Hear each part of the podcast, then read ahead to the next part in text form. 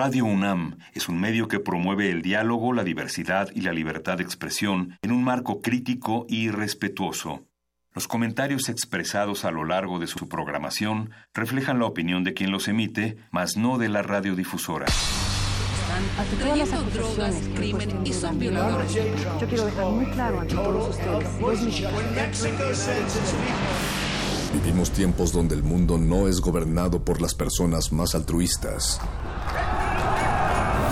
Donde los muros estorban a la igualdad, a la sexualidad, a la creatividad. ¿Está en tus planes llegar al altar nuevamente? Donde se habla sin pensar y se admira sin saber. Vivimos los mismos tiempos que están viendo a la comunicación renovarse, al arte reinventarse, a la libertad superar sus límites. Nos hacen creer que lo mejor es triunfar en la vida. Donde el conocimiento y la denuncia están al alcance de nuestros ojos. de nuestros oídos.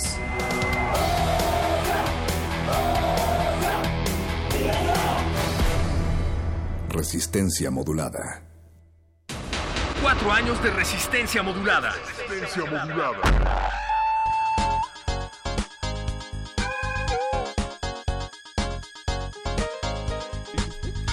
Que si vas a intentarlo debes ir hasta el final o de lo contrario no deberías empezar siquiera. Tal vez suponga perder novias, tal vez suponga perder esposas, familia, trabajo y quizá, quizá la cabeza. Tal vez suponga no comer durante tres o cuatro días, tal vez suponga el arte en el banco de un parque o tal vez suponga la cárcel o tal vez suponga humillación. Incluso puede suponer estar frente a estos micrófonos. Natalia Luna.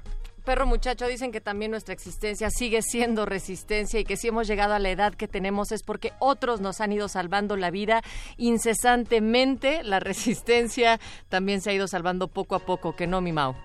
Efectivamente, eh, ¿cómo están, muchachos? A ver, qué solemne. Bien. Es Estamos que- de pláceme, es estamos que- de fiesta. Es que nunca había estado con ustedes en cabina. ¿Cómo Claro no, sí. Mao? Claro que O sea, sí. pero no en términos de seriedad. Ah, también Pero, está ah, de es seriedad, festejo. ¿sí? ¿Será? Yo tampoco había estado con ellos. ¿no? De hecho, ¿No? hasta hoy no sabía que trabajaban. A ver, espérate, es que de hecho sigue sin estar con nosotros porque no te han escuchado. A ver, vuelve a intentarlo. Don Agus. Un Ahí está. saludo a Don Agus. Que Y, y cuando, y cuando está lo censuran. Espérate, Don Agus Eso ha es un maravilloso. ajetreado. Don Agus ha tenido cuatro años ajetreados porque lleva soportando resistencia modulada durante tres horas diarias, por lo menos durante todo ese tiempo. También Alba Martínez en la continuidad. Les agradecemos, les agradecemos muchísimo que nos hayan soportado, pero también le agradecemos a la sangre nueva, Eduardo Hernández, que está en la producción, y gracias a todas las personas que nos dejaron pasar porque eh, no están ustedes para saberlo, pero Radio UNAM, desde donde se transmite este espacio, está acordonado el día de hoy. Hay limusinas negras allá afuera, hay un montón de guardaespaldas que no permiten Hay, el unas, paso. hay, hay un desfile de suburbans negras. Sí. No sabemos quién Con está de tumbaburros Sí. y filas y filas de personas queriendo entrar para tomarse una foto con el perro muchacho. y casi no me dejan entrar a mí. Así es que así de difícil está la situación aquí afuera. Los combinamos a que mejor se queden en su casa o en su automóvil y nos escuchen a través de Radio UNAM 96.1 de FM. Creo que por eso está un poquito desganado Mauricio porque padeció para entrar unas Sí. tres cuadras, ¿no? En la bicicleta, Mau. Fue, fue duro, todo... eh, desde Amores está acordonado, Más desde o el menos. Amores. Y hay una marcha además. Sí. Una marcha de resistencia. es que estamos celebrando que estamos a punto de cumplir cuatro, no uno, ni dos, ni tres, sino cuatro años al aire y no nosotros tampoco nos la creemos. Toda una licenciatura, perro. Toda Ya una puedes vida. entrar a preescolar. Ya que, O sea, nosotros hablamos de licenciatura y queremos también que toda la resistencia que nos ha acompañado, tal vez no solo los cuatro años, sino que también son orejas nuevas, pues nos echen un mensaje de voz a través del WhatsApp y nos digan cómo están resistiendo, cómo reciben también este nuevo aniversario de la Resistance. Lo pueden hacer a través del WhatsApp. Estamos en el 5547769081, además de las redes, porque estamos utilizando el hashtag eh, cuatro años de resistencia. Twitter arroba. R modulada, Facebook Resistencia Modulada y recuerden que nos pueden escuchar en cualquier parte del mundo y a cualquier hora del día en radio.unam.mx. Pero así como lo dice Natalia, los... eh, les pedimos que mejor manden su mensaje de voz porque los mejores van a salir al aire. Órale. Hemos recibido muchísimos, muchísimos mensajes de voz. Estamos seleccionando los más creativos. Mira, originales. eh, 300 mensajes de voz ahí Así es. dice. Ahorita vamos a hacer la curaduría. Yo, yo creo que primero los escuchamos fuera del aire porque hay muchos trolls. Por favor, no manden troleos, pero manden su mensaje 55 47 76 90 81 y dependiendo del número de mensajes de voz que recibamos, vamos a ver en dónde hacemos la fiesta, ¿no? Claro. Exacto. Oigan, ¿y qué les parece si arrancamos con una canción, pero volvemos para contarle la resistencia, aunque ya parece disco rayado, les decimos cómo fue que inició esta resistencia. Vamos a escuchar algo de Ampersand, el compromiso que justo una de las primeras bandas que visitó la cabina eh, allá por el, el 2015 y que se presentó también en la sala Julián Carrillo fue Ampersand, este dueto de Guadalajara que pues da voz a la música folclórica nacional y que también es una selección del Apache porque lo que hemos realizado para esta semana es que cada miembro de Resistencia Modulada, cada personita escogió una rola Cada que, personita, cada que le remite a, algún momento, a algún proceso de resistencia. Entonces, esta es la del Apache y que suene Ampersand. Ah, y cabe decir que esa canción de, bueno, Ampersand es- eh, fue apadrinado por uno de mis letristas favoritos, León Chávez Texeiro, Ajá. un viejo eh, rudón de que estuvo en el sindicato de ferrocarrileros y pues vamos a escucharlos.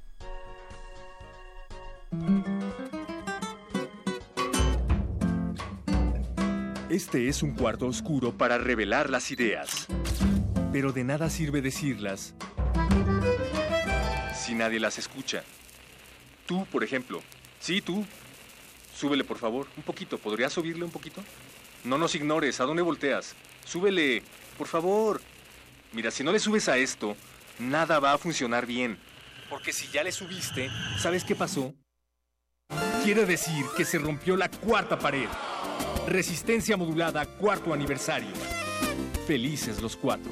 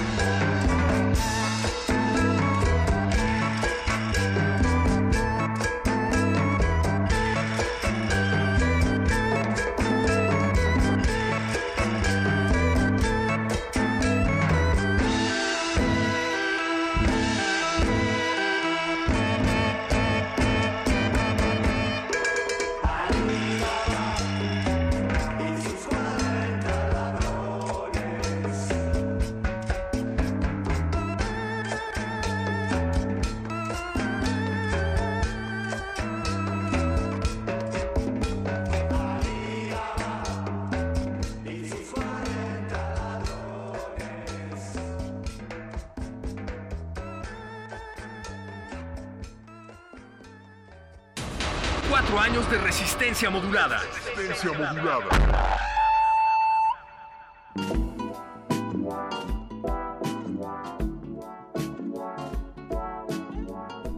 Hashtag cuatro años de resistencia. Eso es lo que estamos celebrando toda esta semana y lo haremos de aquí hasta las 11 de la noche.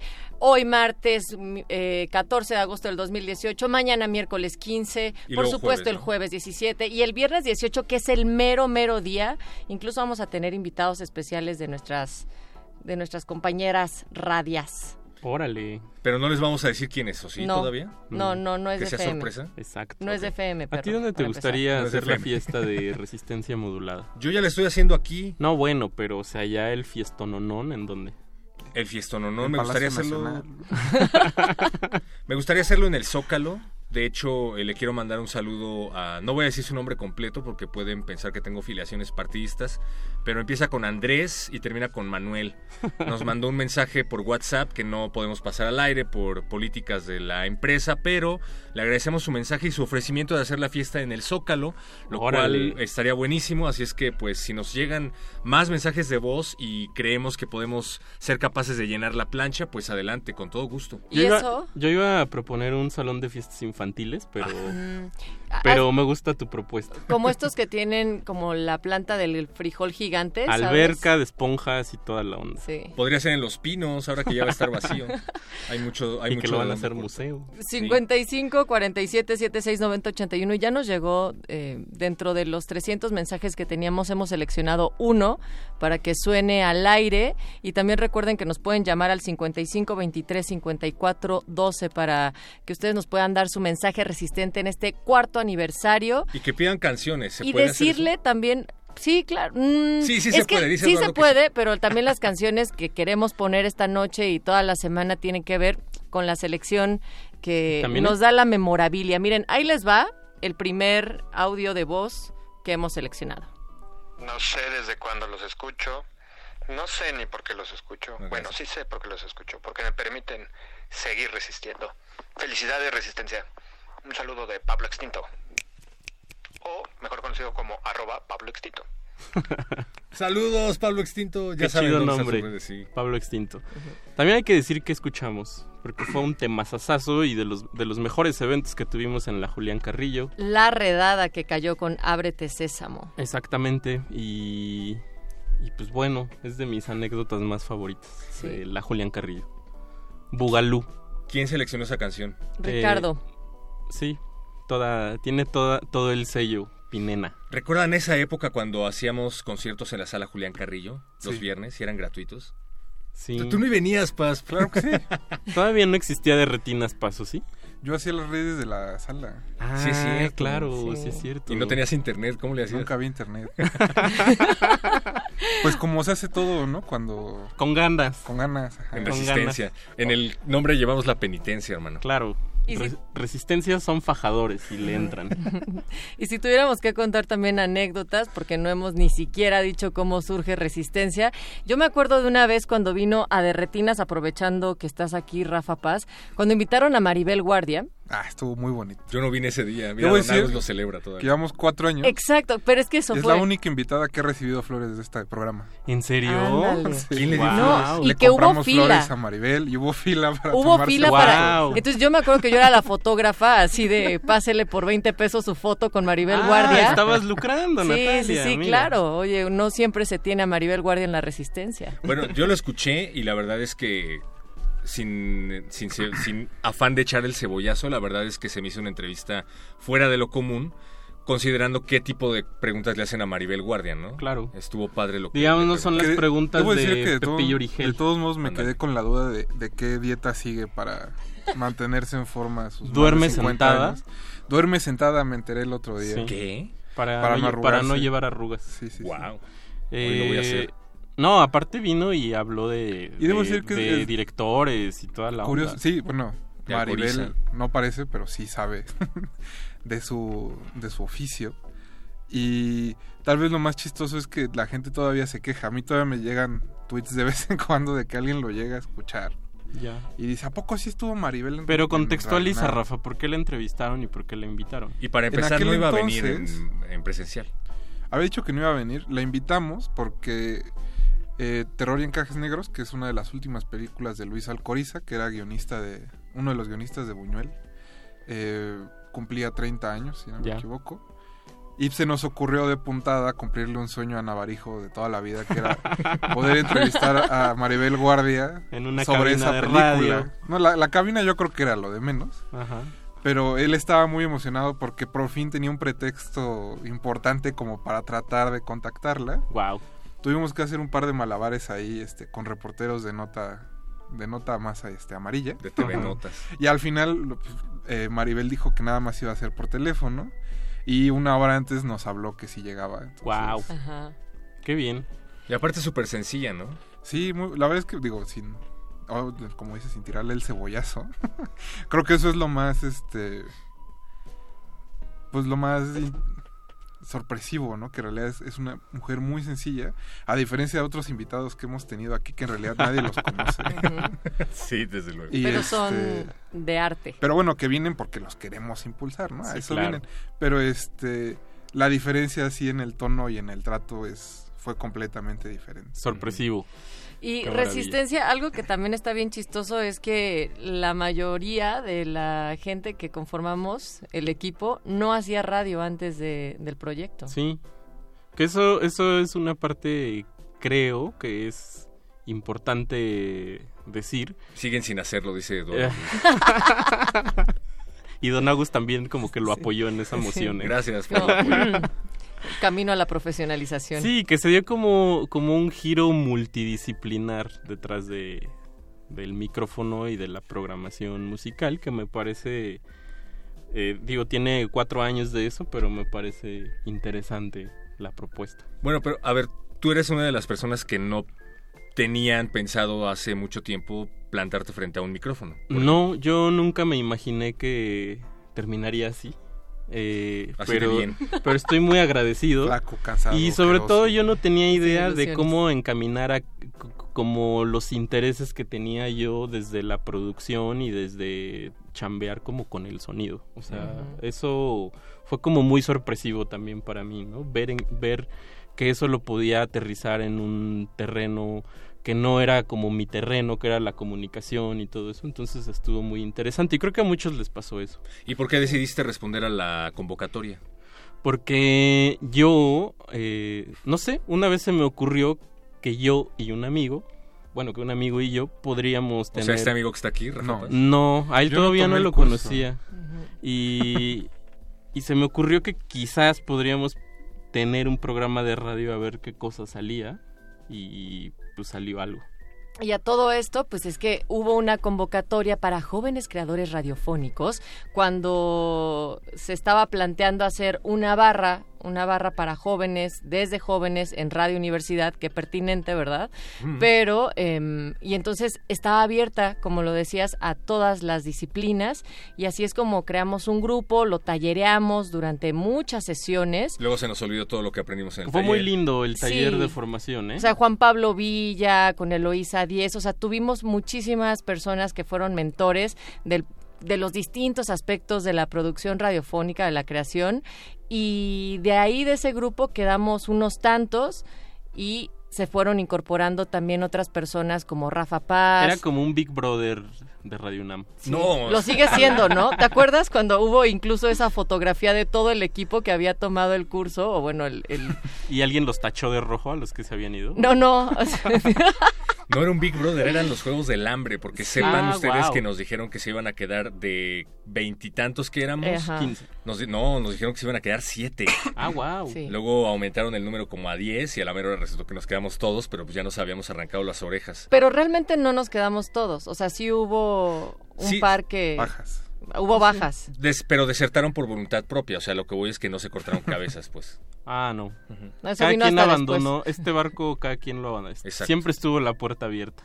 Aquí Pero- no se le obligó a nadie. Pero me gustan las personas que llegaron por su propia cuenta. Sí, claro, que, que es muy importante, ¿no? Que tenían esa voluntad de experimentar este, pues este ejercicio. Como, como. Rafa Paz, por ejemplo. Como Rafa Paz, que Rafa Paz no sabemos qué hacía antes de... de estar detrás de un Era micrófono. misionero en, en, En- en el Congo. Ah, órale.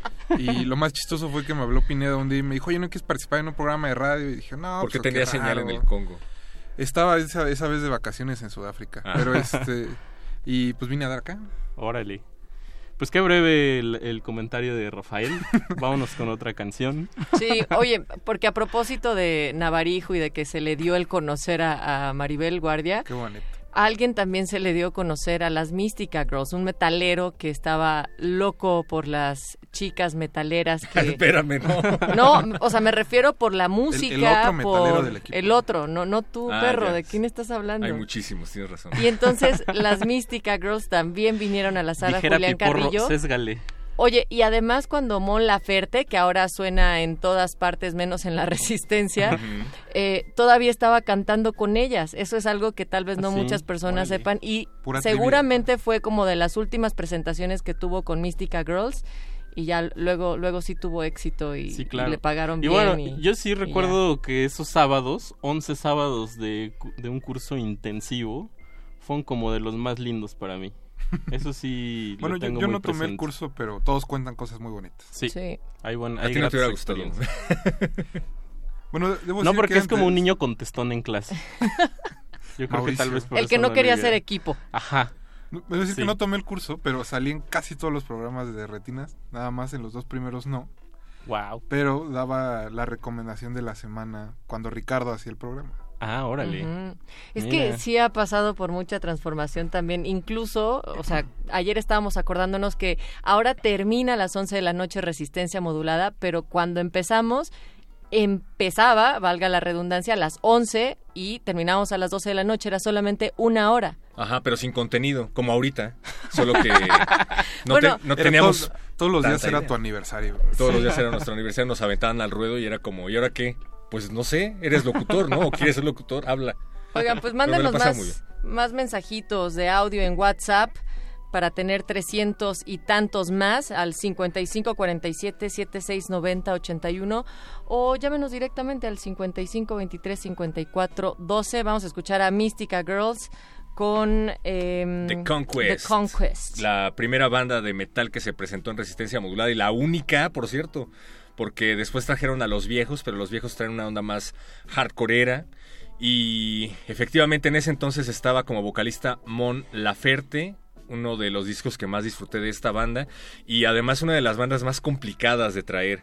Porque sepan amigos que no fue tan fácil convencer a la gente que tenía que ser convencida para traer una banda de metal. Finalmente lo logramos y cuando por fin se había concertado la fecha, se canceló por causas externas a nosotros. Había por ahí un asunto de un trámite que no se pudo concretar y tuvimos que mover la fecha. Afortunadamente, Mystica Girls siempre, siempre profesionales, aunque allá afuera digan lo contrario. Estuvieron siempre dispuestas a trabajar con nosotros y vinieron a tocar finalmente a la sala Julián Carrillo. Y bueno, ya, eso es The Conquest de Mystica Girls. Un saludo a Mystica Girls.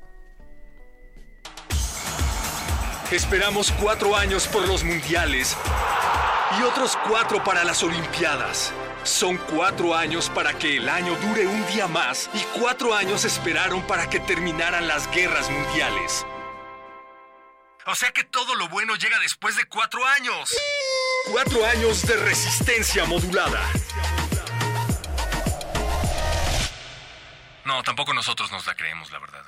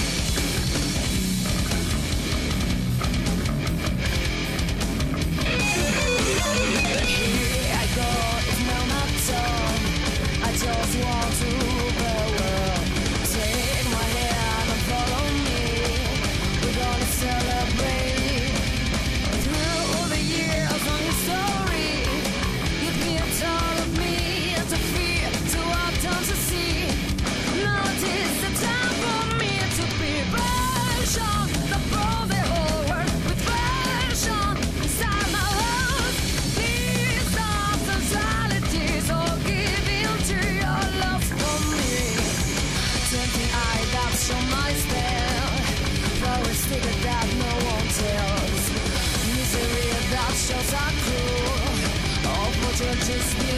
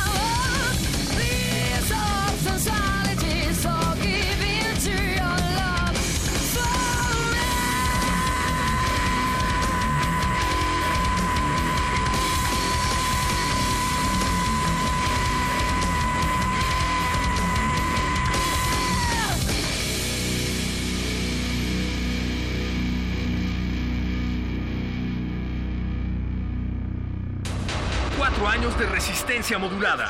Resistencia modulada. No sé cómo agradecer. Esto es lo mejor que sé hacer. Búsquenme entre el sonido del aire. Por eso hoy yo tengo que decirte a ti, papá, mi alma es del hip hop, mi Dios va detrás de él. Y aunque en mi sangre rock and roll, este es mi cuerpo y paz en él. Tú vas en él, los genes de mamá también. Estás aquí, güey, soy tú cantándote. No he pensado en casarme y eso que tengo tu carácter. Te encontraste con mamá y yo con un par de zorras me tropecé. Luego, luego me enderecé. Aprendí que un error es recordatorio de que la vida sigue. Papá, mire, en cuanto el rap no vacile, me siguen miles de personas, solo faltan más miles. Papá, iré al lugar más alto iré y aunque esté planeo decir ya chingué. Men, yo casi me moría de esta vida, yo me fasciné. Cero fácil el camino de la vida, pero que hay sin él. Pero que hay sin él, de mis ídolos compaginé. De conocimiento e info me contaminé. Sé que en varias me equivoqué. Pero en tu ejemplo me caí. Si olvidas el reloj, nunca es tarde. Después de nueve años, un track para ti. Para ti de voló. Papá, el bolico ya voló. Ahora sí te juego un 21. Si no está el de los Harlem, compro otro balón. Mi doctor, en odonto, un icono. En la casa, un ídolo, ídolo, ídolo, ídolo. Sí, señor. Soy tu diseño, no igual a ti, pero sí, señor. Me llevó todo lo que de niño aprendí, todo lo que usted a mí me enseñó. Dile a mi mamá cuánto la apreció. Cabe mencionar que lo que he hecho no tiene precio. Claro que se vale, de mi corazón todo esto sale. Si hay vida, esperanza, sin que porque de rato le voy a dar un cantón. Techo, alimento me diste, de enfermo cuidaste de mí en mi pecho. Puedo sentirte y es mi porvenir. Beso me enseñaste que mil pesos no pesan. Y aquí el amor no debe ser espeso. Mamá te aman tus hijos, pase lo que pase, te llevo aquí conmigo. Déjame te cuento que gracias a ti canto y que ahí fuera yo ya salpique en Colombia, Perú, Puerto Rico, España, en the United States. Recapacité luego de verte no rendirte. Y aquí estoy firme haciendo todo lo que imaginé. El hip hop me hizo libre, mamá. Perdóname un chingo por ser ingobernable. Para ti de voló. Papá, el bolico ya voló. Ahora sí te juego un 21. Si no está el de los Harlem, compro otro balón. Mi doctor, en odonto, un icono. En la casa, un ídolo, ídolo, ídolo, ídolo. Sí, señor, soy tu diseño, no igual a ti, pero sí, señor. Me llevó todo lo que de niño aprendí, todo lo que usted a mí me enseñó.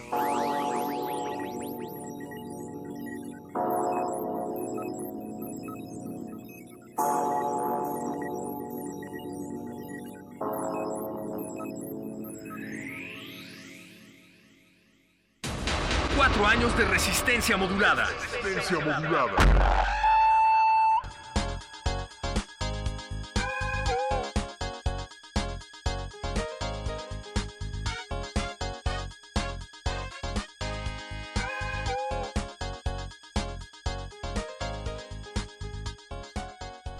Estamos recibiendo sus llamadas en el 55 23 en el 55 23 54 12 y Eso. para que no digas perro muchacho que no tenemos también otro tipo de contenidos hoy que estamos en el cuarto aniversario de resistencia modulada pues hacemos un enlace telefónico para saber sobre el arte de la resistencia, las narrativas e imágenes frente a la violación de los derechos humanos, unas mesas de diálogos que tenemos con Enrique Díaz de la Filmoteca de la UNAM. ¿Cómo estás, Enrique? Buenas noches.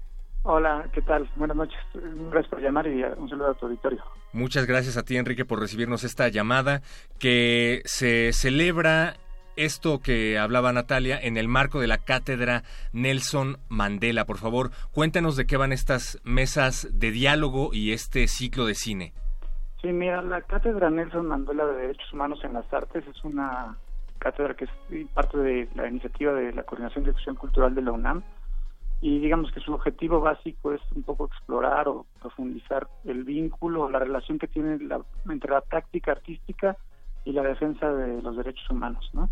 Y en un país como México, donde día sí, día también se violan los derechos humanos de las personas, pues pensamos que la cátedra es como un espacio de reflexión que es pues es crítica, es interdisciplinaria y, y, digamos buscamos justamente como potenciar este vínculo, ¿no? O sea, partimos un poco de la idea de que el arte importa, de que el arte impacta, de que el arte tiene puede tener una incidencia en la vida pública, ¿no? Y, y por eso buscamos ciertas imágenes, ciertas narrativas, ciertas acciones artísticas que, que un poco permiten visibilizar problemas y combatir este, la discriminación, la desigualdad, el abuso del poder y otras formas de violencia y violación a los derechos humanos, ¿no?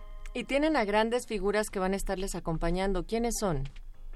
Pues mira, eh, son eh, el, encuentro va a ser el próximo miércoles 22 y van a ser el 22 son cuatro mesas de diálogo y tenemos este pues cuatro mesas. La primera eh, va sobre violencia y violaciones a los derechos humanos en México y estará Jorge Volpi, escritor, este, Santiago Aguirre que es el director del Centro PRO de Derechos Humanos, que es un, activo, es un centro muy activo en- en defendiendo casos emblemáticos como Ayotzinapa, La Playa. También estará Pedro Salazar en esa mesa, eh, que es el director del Instituto de Investigaciones Jurídicas de la UNAM. Eso va a ser a las 11 de la mañana, el próximo miércoles 22. Eh, a las doce y media tenemos otro, otro un diálogo entre una periodista que se llama Daniela Rea y un profesor que es maestro en Derechos Humanos, que se llama Manuel Amador, y es un caso eh, a mí se me hace un extraordinario. Es un profesor que es, digo, maestro de derechos humanos, pero también es profesor de una preparatoria de Catepec.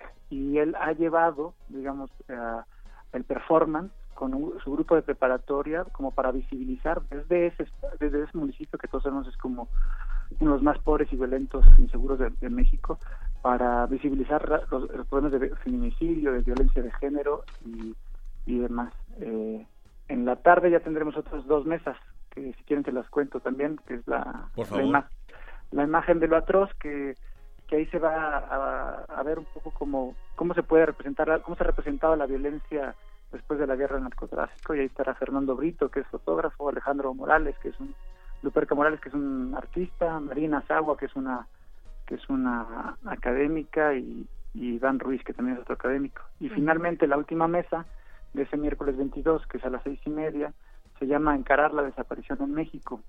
Ahí estará Mónica González, que es una periodista y fotógrafa muy activa también, Karina Solavere, que es una académica, y Sara Uribe, que es poeta. Y en esa mesa se verá un poco eh, cómo, cómo ah, eh, digamos, los crímenes y la impunidad en México orillado a muchas personas a buscar por sus propios medios el paradero de las víctimas y cómo esa búsqueda, digamos, ha tenido eco también entre literatos, entre académicos, que han decidido investigar desde su propio espacio, desde su propia trinchera un poco este, este fenómeno, ¿no? Nos da gusto incluso escuchar nombres que también forman parte de nuestro equipo en la colaboración que tenemos con periodistas de a pie y que precisamente, Ah, como señalas, eh, pues se han dedicado a esta búsqueda exhaustiva por los desaparecidos y desaparecidas del país, pero también por cómo retratarlo y comunicarlo. Y eso es lo que está bien padre también de este ciclo.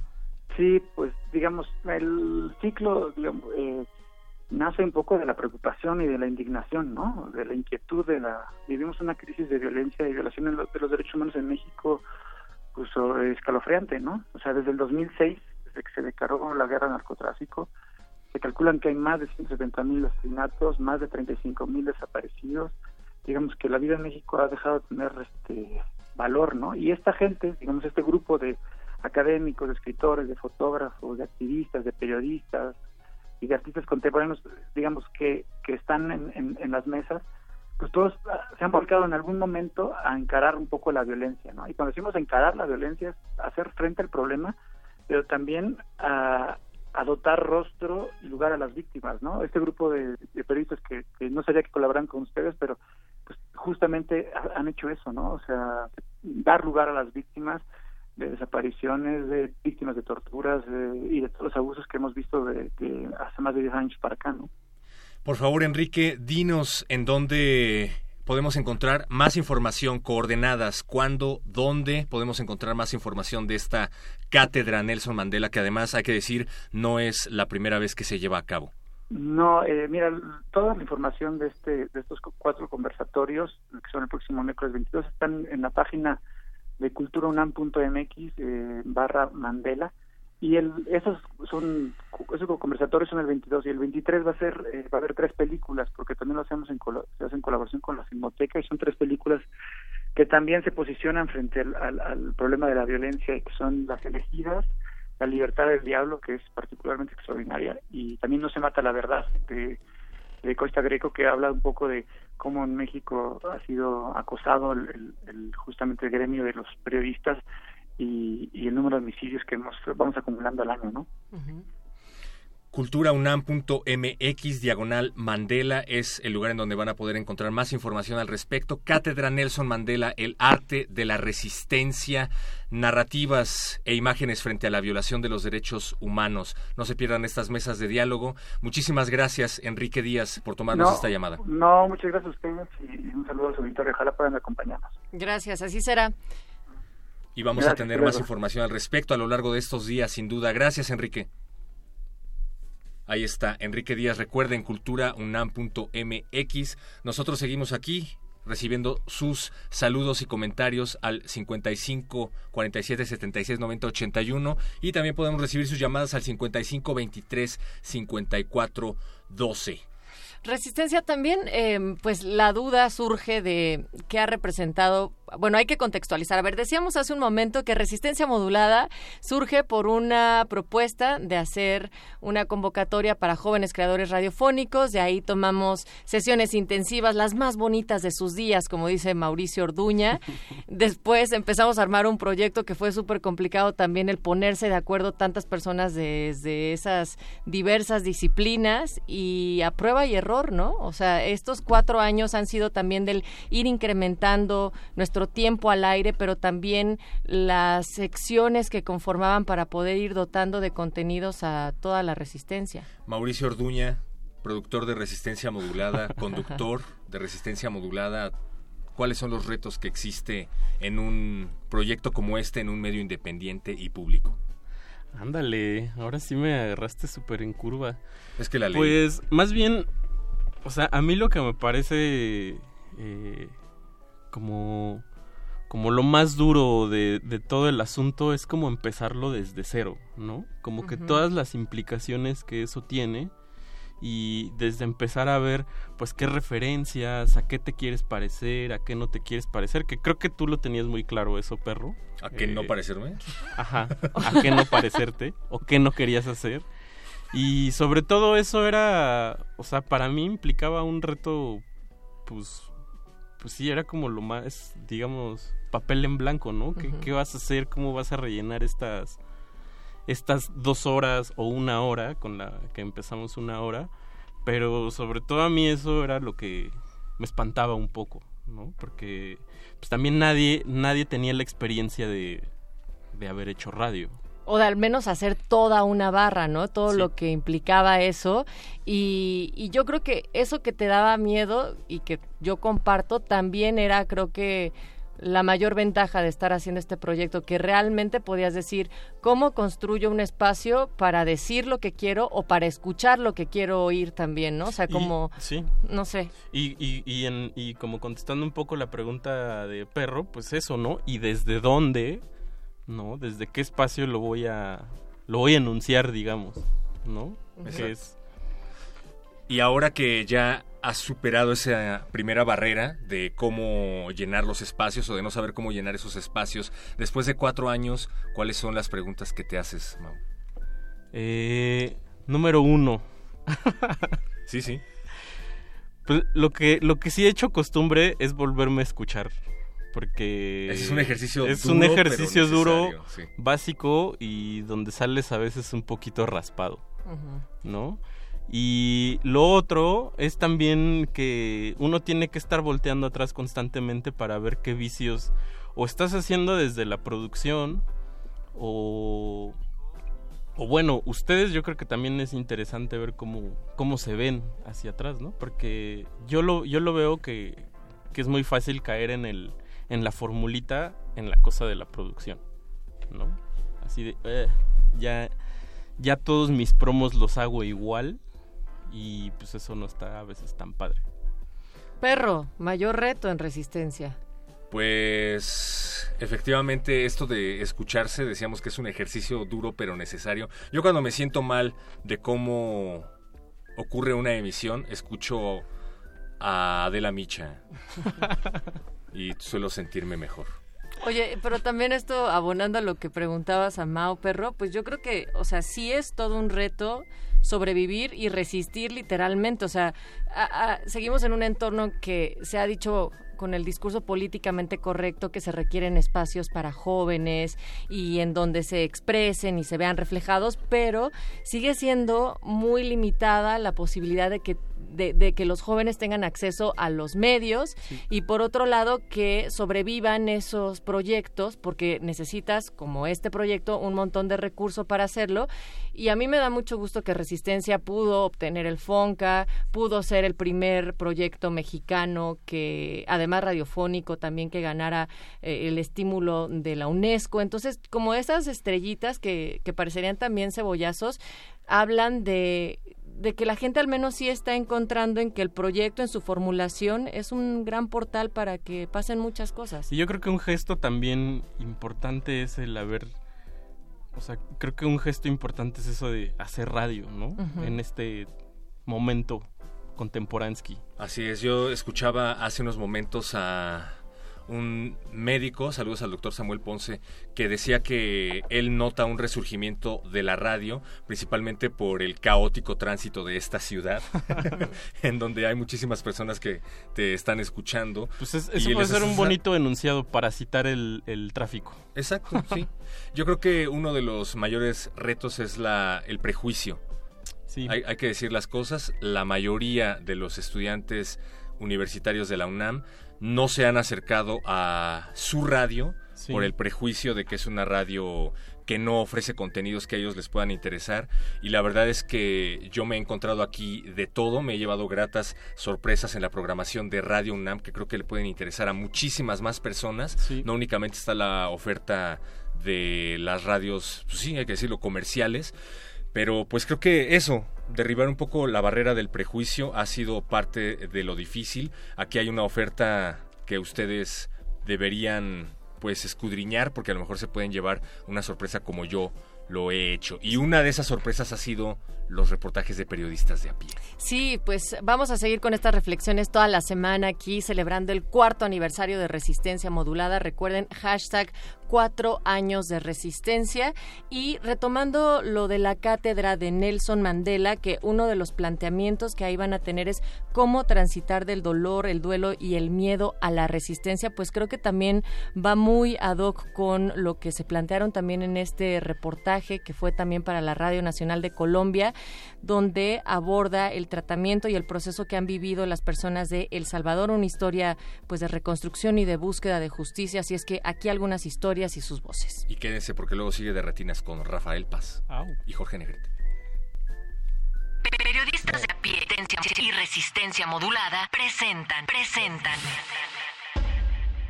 Relatos del posconflicto, el mozote y la memoria. Hola, buenas. Hola, Serafín. Sí, sí. Hola. Serafín. Me estaban diciendo que van a ir a entrevistar a Dorila. ¿va? Sí, sí, sí. Eh, bueno, nosotros hemos la parte de recorridos, mm, la parte cultural, la parte de naturaleza y la parte histórica. La parte más acá está concentrada. El hombre que habla es Serafín. Gómez Luna. Tiene 40 años, es pequeño, de piel morena y rasgos indígenas.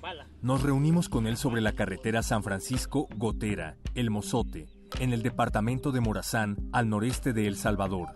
Serafín cuenta su vida de forma regresiva. Desde hace 10 años es guía de turistas. Antes fue desmovilizado del conflicto, pero antes había sido guerrillero del FMLN y antes, antes que nada, fue huérfano de la guerra. denominaron como el pueblo fantasma durante la guerra civil. Lo que pasa es que en la zona norte del, del- del territorio de Morazán, o- o Hace un par de años Morazán, fundó junto a otros exguerrilleros y vecinos un paseo turístico llamado La Ruta de la Paz. El recorrido, que puede durar de cuatro horas a dos días, tiene el propósito de contar cómo en el Mozote, un diminuto caserío, se perpetró la masacre más grande de América en tiempos modernos. Se le llama masacre del Mozote a los asesinatos masivos perpetrados por el batallón de élite Atlacatl en los caseríos de El Mozote, La Joya y Los Toriles durante el 10, 11 y 12 de diciembre de 1981. Las víctimas rebasan las mil y la mayoría fueron mujeres y niños. El Estado salvadoreño usó el terror como punta de lanza de su estrategia militar y el Mozote fue un mensaje. Los siguientes son testimonios de tres sobrevivientes a la masacre, Dorila, Orlando y Amadeo. A sus 25 años, sus palabras describen recuerdos dispersos de aquellos días de horror. Ya se decía que iba a ser un de operación un rastrillo, que yunque y martillo. Pero nosotros desconocíamos eso. El teniente coronel Domingo Monterrosa varios, varios dio un mal informe hacia el Estado Mayor y dijo que toda la gente del Mozote era guerrillera. Pero ya a los pocos días empezaron a trasladar el ejército para el pueblo de Perquín en helicóptero. El 10 nosotros mm, empezamos a escuchar ya disparos, ¿va? dice mi papá, eh, quizás se va a poner feo. Nos salimos nosotros a dormir a otra casa, nos pasamos sacando a mi mamá y ella no se quiso ir. Dijo, no pasa nada, andate vos con esos dos niños. Nos fuimos allí por donde está ese servicio. De allí se veía la casa de la hermana de él. Estaba con, con la compañera de vida embarazada. Y vimos cuando llegaron los militares, se oían ráfagas. Se escuchó otra ráfaga, ya no lloró la niña. Yo me recuerdo perfecto, como que fue ayer, llevamos para 35 años. Habían puesto un letrero con la sangre de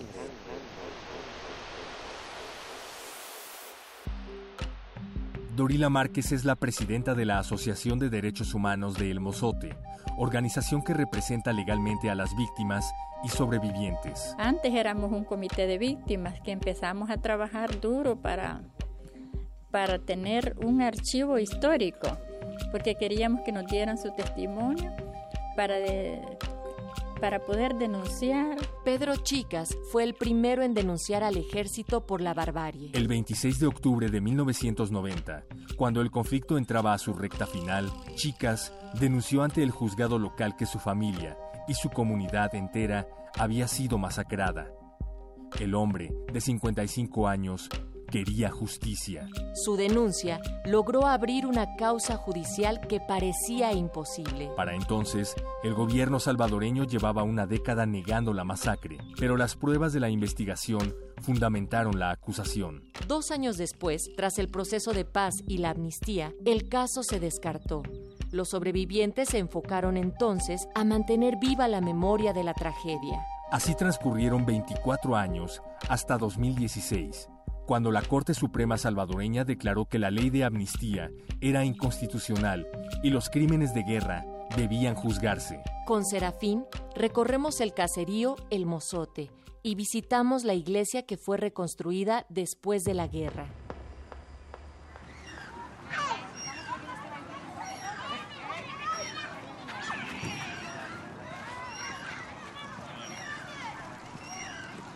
En un costado hay un mural con una escena cotidiana.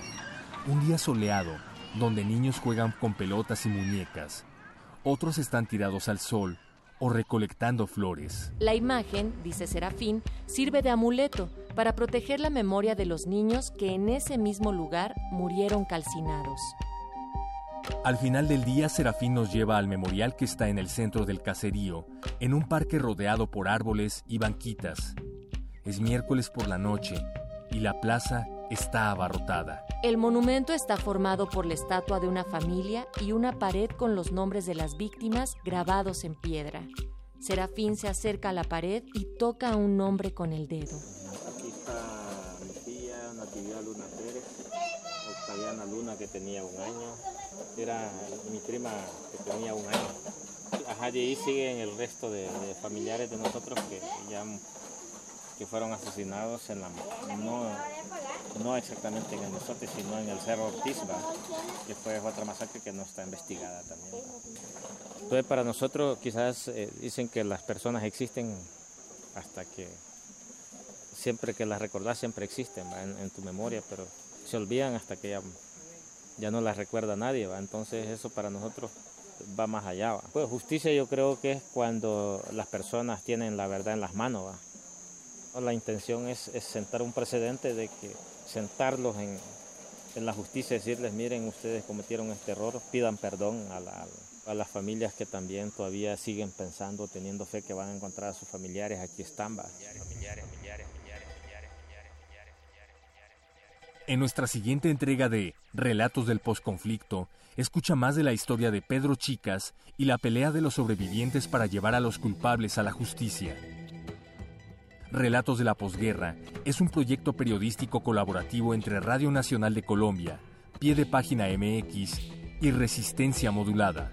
Este trabajo fue realizado gracias a la iniciativa Adelante de la International Women Media Foundation. Visita nuestro sitio www.piedepagina.mx con información de Lorena Vega para Radio Nacional de Colombia y Jimena Natera para Pie de Página y Resistencia Modulada. Guión Jimena Natera. Voces Héctor Castañeda y Natalia Luna. Producción Oscar Sánchez.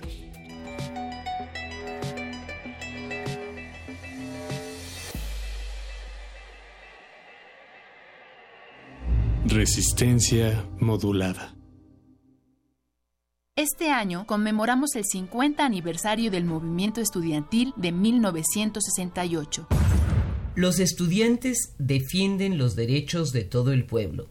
Con este encabezado, hoy analizan la situación y toman posición ante ella 55 intelectuales y artistas.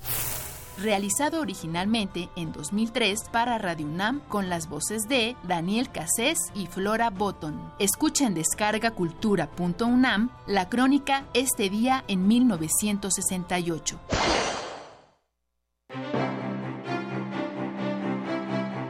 La Biblioteca de México se suma al homenaje por el centenario del natalicio del poeta Alichu Macero con la exposición Un despertar literario. Alichu Macero y Jorge González Durán en la revista Tierra Nueva, que muestra la labor literaria y editorial del autor Nayarita al lado de otros escritores como José Luis Martínez y Leopoldo Sea. La muestra Un despertar literario, Alichu Macero y Jorge González Durán en la revista Tierra Nueva se puede visitar en la Biblioteca de México. Dicen que si bailas alrededor de una hoguera después de la medianoche en el mes de agosto, Macabro se materializa para protagonizar un aquelarre que durará 13 días y 13 noches en honor a los monstruos cinematográficos que llegarán a las pantallas de la Ciudad de México. Atrévete a realizar este ritual y disfruta de todas las actividades que tenemos preparadas para ti en esta edición pagana. Proyecciones, conferencias y más de 50 invitados. Macabro, decimoséptima edición del Festival Internacional de Cine de Horror de la Ciudad de México. Cineteca Nacional, Casa del Cine, Cinematógrafo del Chopo, Laboratorio Arte Alameda, Museo Archivo de la Fotografía, Biblioteca de México, Circuito de Faros, Teatro de la Ciudad Esperanza Iris. Consulta todos los detalles y actividades en macabro.mx. Resistencia modulada. Toma un lugar. Aquí hemos venido a observar con los oídos. La imagen no es una idea fija. Se ajusta a todas las visiones y todos los géneros. Miremos y discutamos. De retinas.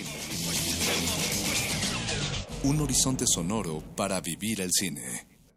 De, retinas. Yo no quiero eso, lo único quiero es el.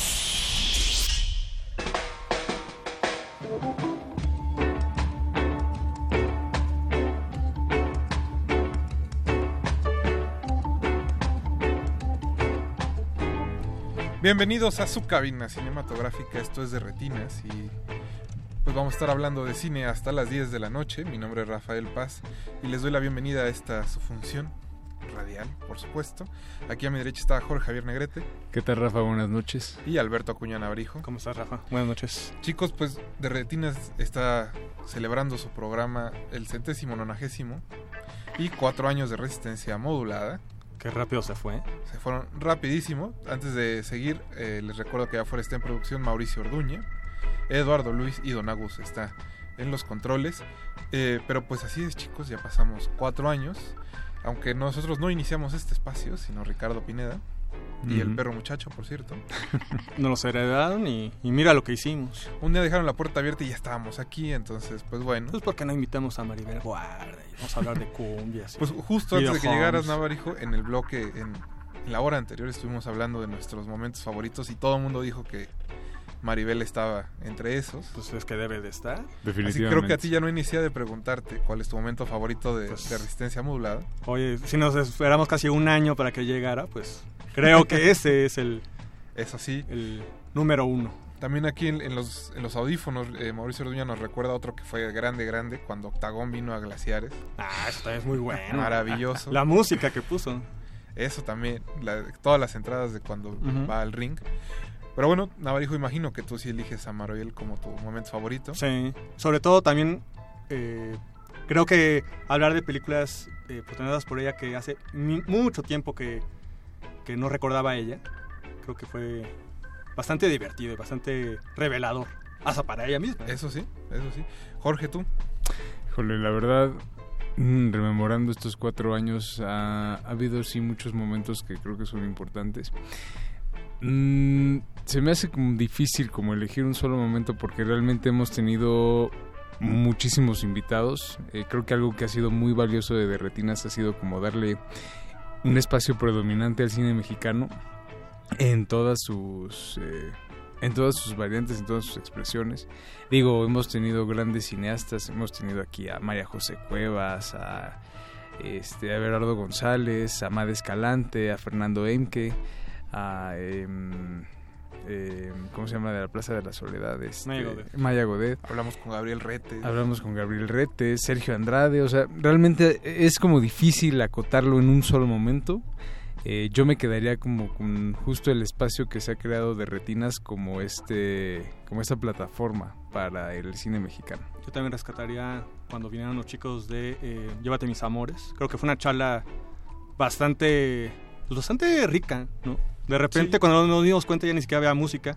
Ya no tuvimos que llegar a cortes musicales porque la charla estuvo muy, pues muy rica, muy este, entretenida.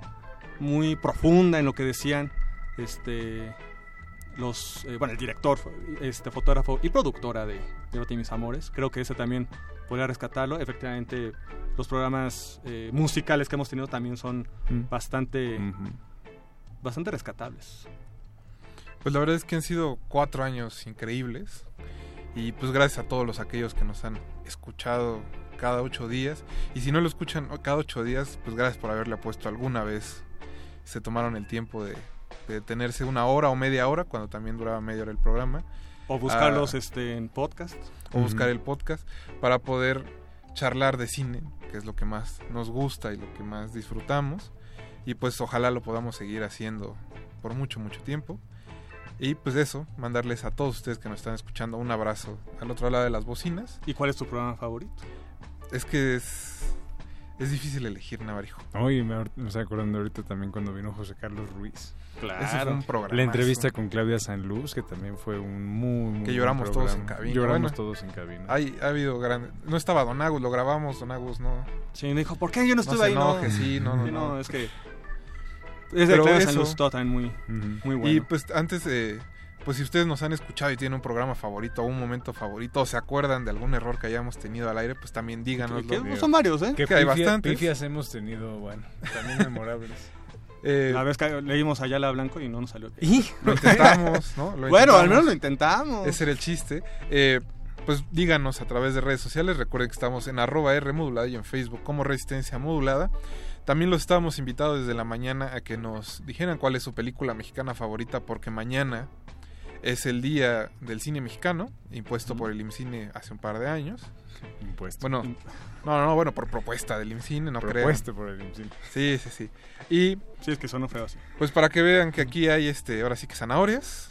Para aquellos que nos digan eh, cuáles son sus películas mexicanas favoritas, bueno, no para aquellos en realidad, tenemos un pas, tenemos tres pases dobles para la inauguración de Macabro en el Teatro de la Ciudad, tres pases dobles y una invitación doble para la clausura y una invitación doble para la, ah no, perdón, para la gala Alucarda. Son entonces cuatro boletos, cinco, perdón, Las tres para el. Teatro de la Ciudad es doble uno para la gala Alucarda y uno para la premiación de clausura. Que ya inicia pues el próximo martes. Que ya es el próximo martes. Entonces, pues es muy fácil, ¿no? Son cinco. Los primeros cinco que nos manden un tweet diciéndonos cuál es su película mexicana de terror favorita. Obviamente poniendo ahí hashtag de retinas. ¿Mexicana o...? Mexicana, no. Ah. Para Bueno. Día del Cine Mexicano. el, que diga nada, vaca- hijo. el que diga vacaciones de terror se lleva los cinco pases. No, Oh, no, Jorge, no. La 2. La dos. Tampoco. No te alcanzo a pegar, pero tampoco. Entonces, este, pues búsquenle, pregúntenles a sus tíos, o sí, son fanáticos, pues ya manden su tweet. Deberían de ser fanáticos, si no, pues... Esperemos, si no, qué chiste. Pues sí. Nosotros vamos a ir a un corte musical. Esta noche vamos a estar escuchando algunas canciones de las películas que se estarán proyectando en Black Canvas. Más adelante vamos a estar hablando con su eh, director, Director y programador. y programador. Así que escuchemos la bella voz de Nico en All Tomorrow Parties, que es parte del soundtrack de Nico 1988. Regresamos a Derretinas. Derretinas.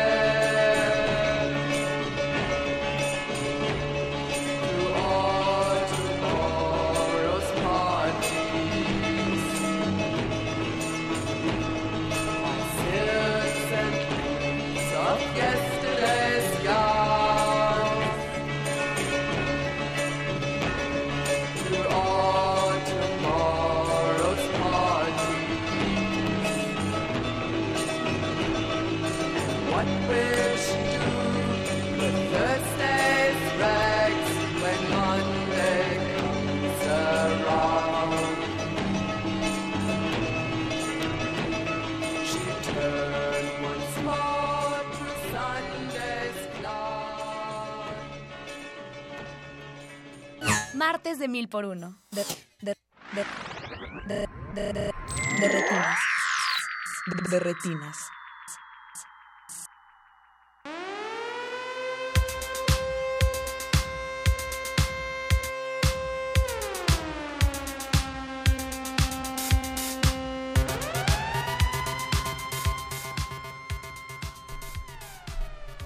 Ya estamos de vuelta en su cabina cinematográfica y estos boletos de Macabro están volando. Eh, ya nos llegaron cuatro tweets. Jane, que es arroba Juan Mencam, dice que las tinieblas.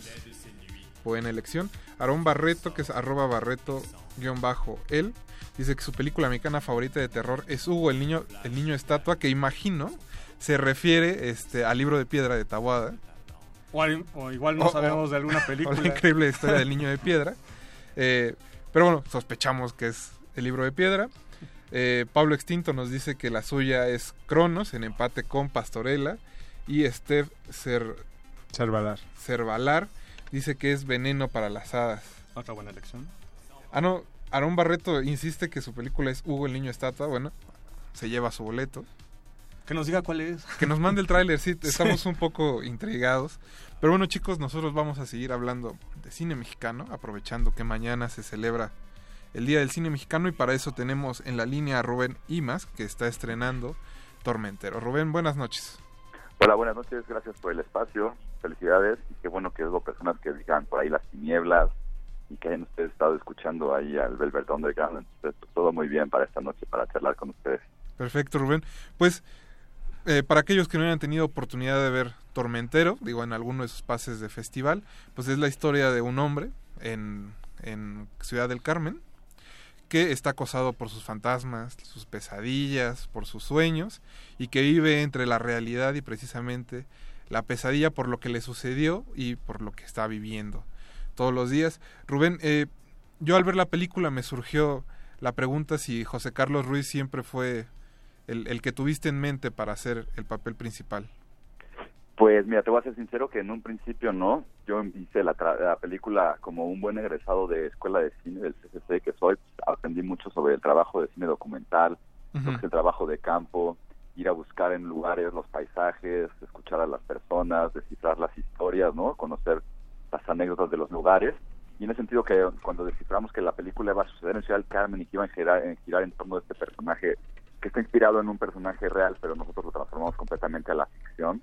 Eh, estuvimos buscando, eh, también suelo trabajar a veces con eh, lo que se llama actores naturales o actores no profesionales, y estuvimos haciendo un casting extenso ahí en Ciudad del Carmen, en Campeche, de pescadores reales, conocimos a grandes personajes con grandes rostros, ¿no? Los que llevan el paisaje ya en el rostro, y que nos contaron sus historias, pero que desafortunadamente pues no estaban dando el ancho para los requerimientos histriónicos que estaba empezando a necesitar cada vez más el personaje, ¿no? Que nos damos cuenta que la película entera iba a recaer en él, que el, el actor que lo representara se iba a tener que transformar en el tormentero y absorber la película en sí. Entonces fue cuando definimos que había que buscar definitivamente dentro del pool de actores mexicanos que tuvieran experiencia y tablas en cine y que tuvieran esa edad, y en ese sentido no hay muchos.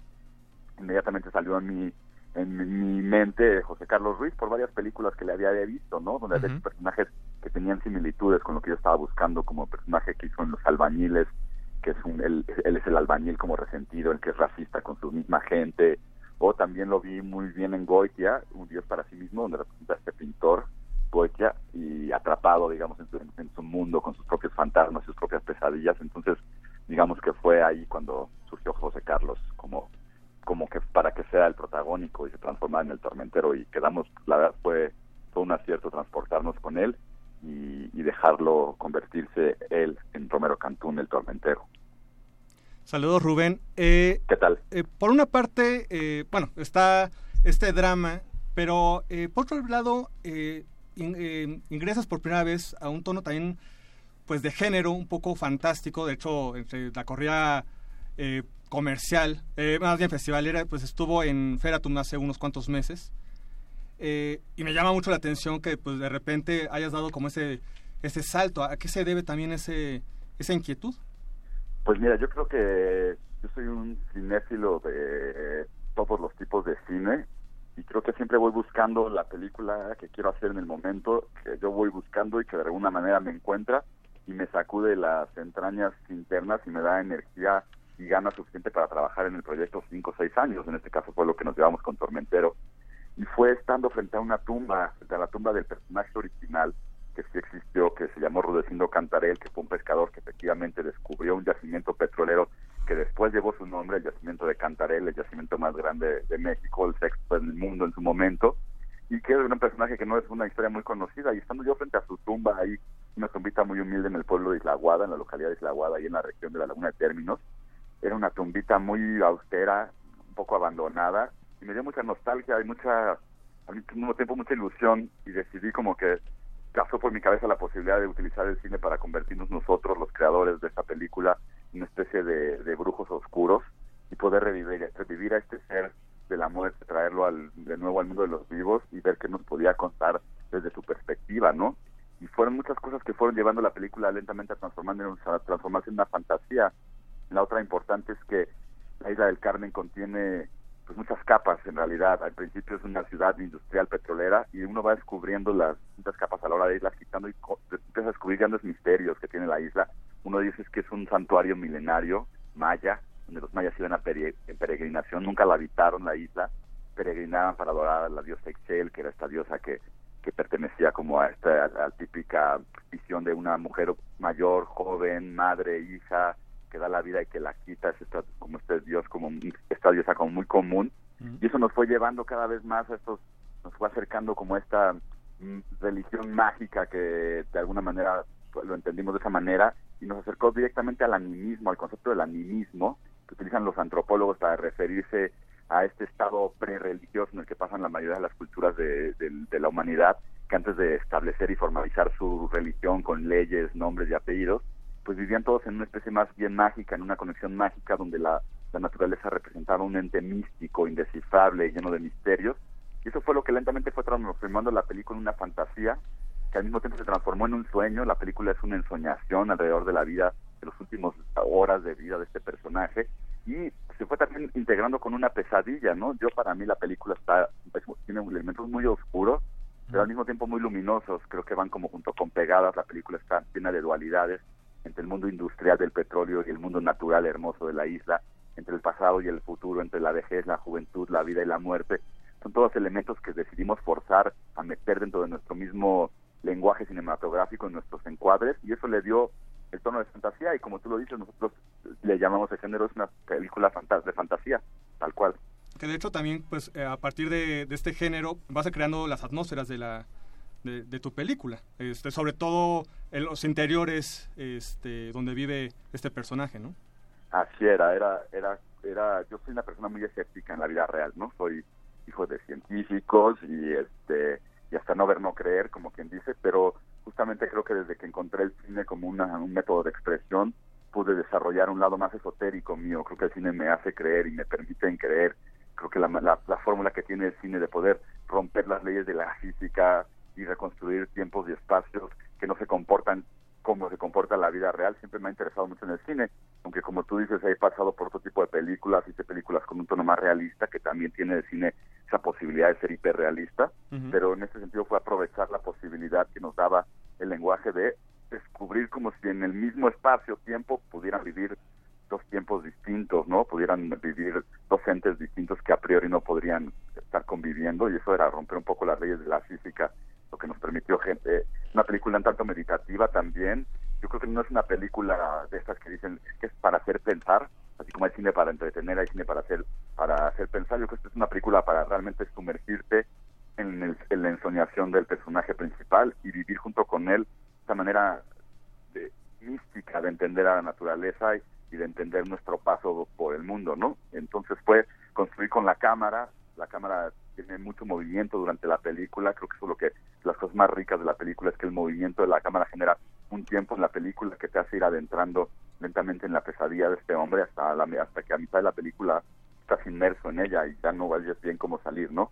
Siempre me gusta la idea del cine que se parece más a los sueños, que luego no recuerdas tan bien qué trataba tan específico, pero no te puedes olvidar el miedo que te causaba o la angustia que te causaba o la libertad que te generó tal sueño en tal específica situación con todas las rarezas que puedan integrarse en el mismo y no te olvidas de los personajes que estaban en ellos y de cómo se vivía, ¿no? La sensación de estar ahí. y esta es una película que, que apunta hacia eso, ¿no? Hacia, hacia lo onírico, es una película de ensoñación tropical, decimos también nosotros. De estupor tropical también. Eso me gusta.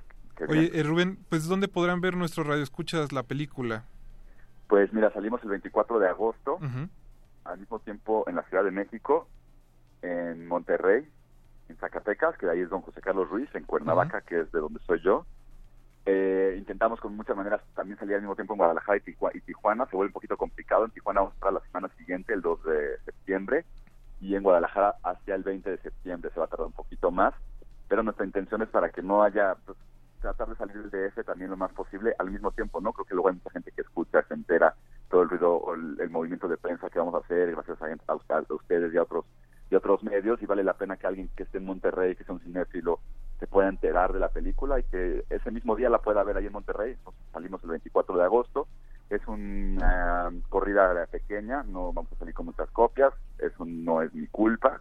Nosotros hacemos las películas que consideramos que, que, que hay que hacer o que quisiéramos ver. Creemos que la película funciona muy bien con el espectador, pero bueno, la- el mercado se va dictando de una manera y nos hace salir con pocas copias, así que para poderse enterar bien en las salas en las que estaremos y todo, es recomendable que nos sigan en nuestras redes, en Facebook y, y- e Instagram, como arroba tormenterofilm, y pues sobre todo, bueno, las cinetecas de estos lugares, que de estas ciudades que te mencionó, y especialmente la Cineteca de la Ciudad de México, aunque también estaremos en el Cine Tonalá y en la Casa del Cine, que son cada vez mejores nichos para, para exhibir un cine que, que no es el que necesariamente la, las grandes eh, corporativos de exhibición nos ofrecen, ¿no?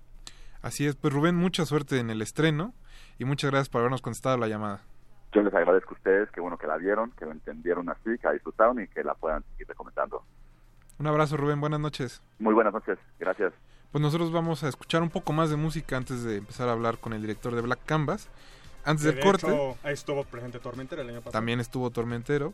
Eh, pues le mandamos un saludo a Gina Cobos, a Enrique Figueroa, a Esther Bernal, a Lucía Miranda, a Leslie Solís, a Oriana Paz, a Cristina Franco, a todos aquellos que nos han estado escuchando todos estos años. Eric han venido Ortiz. algunos de ellos A Eric también. Ortiz Eric también. Ortiz. Algunos hemos tenido eh, la fortuna de tenerlos aquí en cabina. De invitados. Ujú.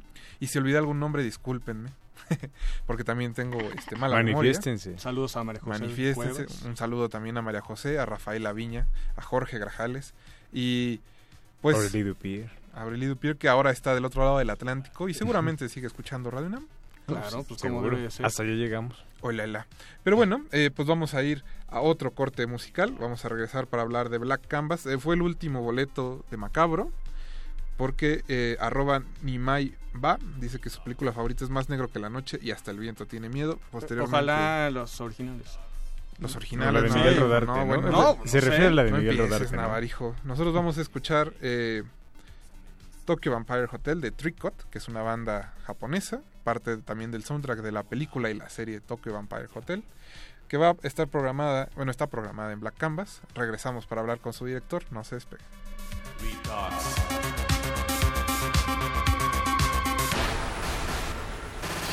De retinas.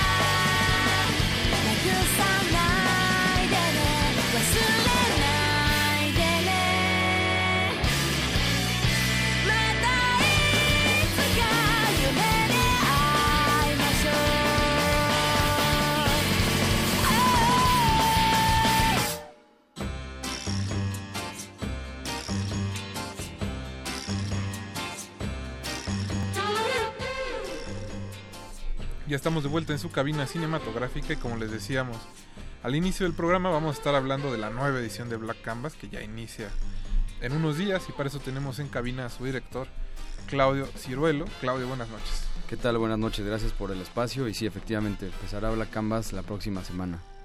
Pues Claudio, eh, el año pasado obviamente la edición tuvo ahí unos par de inconvenientes debido al temblor del 19 de septiembre y pues no pudimos contactarlos para que estuvieran aquí en cabina, pero pues cuéntanos un poco de cómo fue que surgió este festival.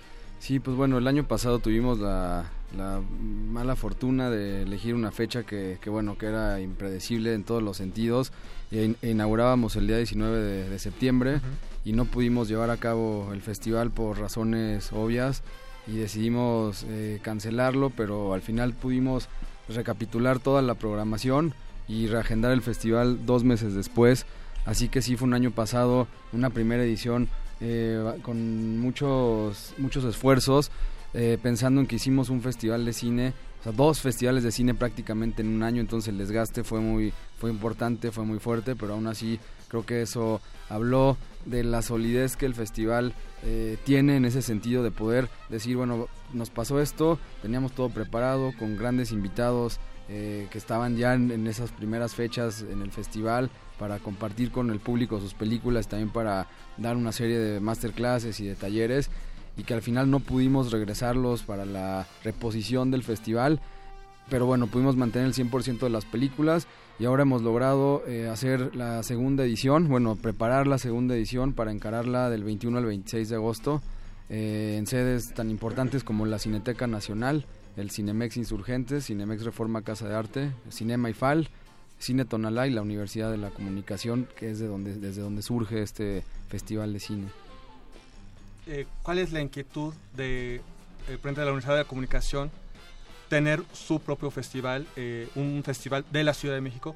Toma en cuenta esta oferta que, que existe, que la conocemos. ¿Cuál es la, pues esa inquietud, esa necesidad de hacer un festival? Yo creo que esto surge de, yo tengo una relación, bueno, yo coordino la licenciatura en cine en la Universidad de la Comunicación, también soy docente en la universidad eh, desde hace muchos años habíamos estado haciendo otros proyectos que estaban este, relacionados directamente con la proyección y la exhibición de, cine y veníamos platicando de hacer un festival de cine que pudiera sostenerse desde una universidad, en este caso la Universidad de la Comunicación, sobre todo pensando en los modelos y en los esquemas de producción para hacer un festival de cine. Creo que los modelos de los festivales de cine muchas veces son obsoletos. Y hoy lo hablábamos un poco en una masterclass previa que tuvimos con eh, Maike Mia Horn, de, programadora de la Berlinale Shorts, en donde hablábamos que cierto tiempo había que renovarse y hacer las cosas diferentes. En ese sentido creo que Black Canvas, desde su origen, desde sus, ideas o preceptos, se pensaba en hacer un festival de cine que pudiera sostenerse sin contar totalmente con el apoyo o de un gobierno o de un municipio, pensando en que si se hacía desde la infraestructura o desde la base de una universidad, se podía sostener independientemente de las cuestiones que, sucedieran a través de un presupuesto o de otras cuestiones, ¿no? Pensando en, esquemas y en modelos diferentes para poder eh, conservar y trabajar con un equipo humano, en este caso eh, el equipo humano de la universidad, que es eh, plantel administrativo, creativos, eh, y los mismos alumnos de la Universidad de la Comunicación, ¿no? que, quienes son parte del equipo fundamental de, Black Canvas. Trabajamos con alrededor de 20, 25 alumnos que tienen muchos de ellos puestos importantes en donde yo tenía la, idea de decir, bueno, si todos los que hemos trabajado en un festival de cine, en algún momento empezamos, ¿no? Empezamos de cero sin saber qué es lo que estamos haciendo y por qué no darle la posibilidad en esta misma idea a estos alumnos que están eh, trabajando en el festival a través de un servicio social o de una beca y que puedan podamos intercambiar de esta manera eh, como estos esfuerzos que ellos aprendan, ¿no? que ellos se sumen, son este, estudiantes la mayoría de ellos de, la licenciatura en cine que de alguna manera se puedan sumar a la organización y entender cómo funciona a nivel industria o a nivel eh, festival de cine, que creo que es de donde, desde donde surgen muchas eh, cuestiones que tienen que ver con el quehacer cinematográfico, de cómo puedo llegar a insertar mi película en un festival, de qué manera puedo eh, conocer cómo funcionan los hilos. Creo que esto se ve desde, los festivales a nivel internacional y, nacional. Y creo que desde este planteamiento, desde un modelo distinto de cierta manera, también un modelo eh, arriesgado eh, y, y, valiente al mismo tiempo, porque genera también trabajo doble, no hay que enseñar y eso es parte también de lo que se, se, pretende, ¿no? Como poder dejar un poco lo que uno hace y transmitirlo a los, a los jóvenes cineastas y poderles enseñar cómo funciona un, un festival, ¿no? Entonces implica un trabajo eh, pues arduo, trabajo más fuerte para poder justamente dedicarle a cada uno de ellos y explicarles cómo funcionan cada una de las áreas de un festival de cine, entonces se convierte en algo complejo pero al mismo tiempo eh, rico. Algo que creemos que es eh, indispensable para la identidad de un festival y para su permanencia, digamos, en, en el gusto de la audiencia es su programación. Cosa que muchos festivales obviamente dejan de lado o consideran como algo secundario. Creo que viendo y revisando la programación de un festival como Black Canvas queda muy claro una línea de programación muy orientada hacia un cine como de propuesta, un cine radical, incluso como a producción audiovisual que sale de lo que se pudiera considerar como este meramente cinematográfico, ¿no? O como de las concepciones que se tienen usualmente del, del medio y ese compromiso creo que es muy claro. Recuerdo que el año pasado programaron una pues una propuesta audiovisual fantástica que era prototipo de Blake Williams, que era una película en 3D. Y que bueno, era una cosa que obviamente eh, no, no, no formaba parte como de un discurso cinematográfico convencional, pero abría como las puertas a una a toda una serie de propuestas nuevas y radicales. En ese sentido, ¿cómo es que el Black Canvas cura esta programación que además tiene como bastantes secciones? Sí, en ese sentido creo que bueno, en el festival Black Canvas lo más importante son las películas y creo que eso debería ser lo más importante en cualquier festival de cine. Las películas son las que de las que se debe de hablar de, en un festival y de bueno de los cineastas que son los que las las hacen no esto cobijadas eh, en una propuesta y en un y perfiladas bajo una propuesta eh, clara que identifique que las películas son lo más importante y que podamos eh, cubrirlas o permearlas tal vez de algunas secciones, en este caso son 10 secciones que tienen desde mi punto de vista eh, búsquedas o premisas muy claras de cómo las estamos tratando de clasificar, también pensando en el público, en un público que muchas veces no puede ver todas las películas de un festival de cine a menos que sean eh, cinéfilos eh, consumados y que sean, pues sí, este, cinéfilos eh, camisaques que, que, deciden emprender un viaje junto con el festival y con cada una de las proyecciones. Y eso es un poco de lo que estamos buscando, ¿no? Poder desentonar, de, de, este, desatar como esta eh, sinergia con un público que está ávido de propuestas completamente diferentes a las que tenemos en una programación habitual eh, en la Ciudad de México. Y en ese sentido, y las 10 secciones en las que se encuentran las, las películas de Black Canvas tienen búsquedas eh, diferentes por un lado, pero por el otro lado todas buscan converger hacia ese punto eh, central en donde podamos definir si queremos ver una película a lo mejor más personal, a través de un cine ensayo o una película de género o de mezclas de géneros con un spaghetti western o, de pronto una película de, de, de, Sean Sono o de pronto una película como la que tú decías de Blake Williams en 3D eh, o películas de los grandes maestros del cine, de grandes eh, cineastas que, que de muchos de ellos estos cinéfilos los conocen, los conocemos de hace muchos años, pero por distintas razones no podemos darle un seguimiento a su, a su filmografía y, estos mismos directores emergentes que son los que se van a convertir en estos cineastas consagrados en un, en un futuro, ¿no? Y empezarlos a encontrar y año con año poder darle un seguimiento justamente a estos directores y estas, y estas propuestas. Creo que además también lo interesante es de que cada sección eh, es muy concentrada, ¿no? Son cinco títulos aproximadamente por, por sección y es bastante eh, fácil de abordar dentro de todo, más allá que sí, va a ser imposible eh, ver, todo. Es imposible, pero creo que también está concebido para eso, para poder ver la mayor cantidad de, películas, ¿no? Sí, ahí yo creo que en ese sentido justamente pensaba, y hoy lo reflexionaba con una persona, tal vez es necesario reducir el número de películas, son 120 títulos de 51 países distintos, a lo mejor reducir el número de películas para poder llegar a que se, se puedan ver más si los la gente del público decide ir a ver muchas películas a lo mejor que no sé qué esa sensación de que me perdí esta película de hecho bueno también un festival de cine genera cierta ansiedad y es esa, esa ansiedad de querer abarcar todo lo que se pueda porque se te va, ¿no? Y eso es bien bonito. O sea, conocemos esa, ansiedad. esa sensación la conocemos. Y esa es la ansiedad del cinéfilo, ¿no? De querer abarcar en un tiempo y en un espacio que no da pero eso es parte también creo que de, a veces del cine, ¿no? Como esa, eh, tiempo ilimitado y, de- y mágico, el pensamiento mágico de creer que vas a poder llegar a una película y de pronto no, pues no te da tiempo porque ya se te empalmó con, con otra, ¿no? No, y creo que, por ejemplo, lo que decía Navarijo hace rato de las secciones, eh, es, po- es posible, ¿no? Ver rápido cuál es la personalidad del festival de cada sección y decir, bueno, yo me quiero Abocar eh, a abocar a esta sección en lugar de a esta, aunque se me vaya alguna película, ¿no? Y eso creo que es lo que distingue a Black Canvas de otros de otras ofertas que hay en la ciudad, porque sí es una ciudad llena de ofertas cinematográficas.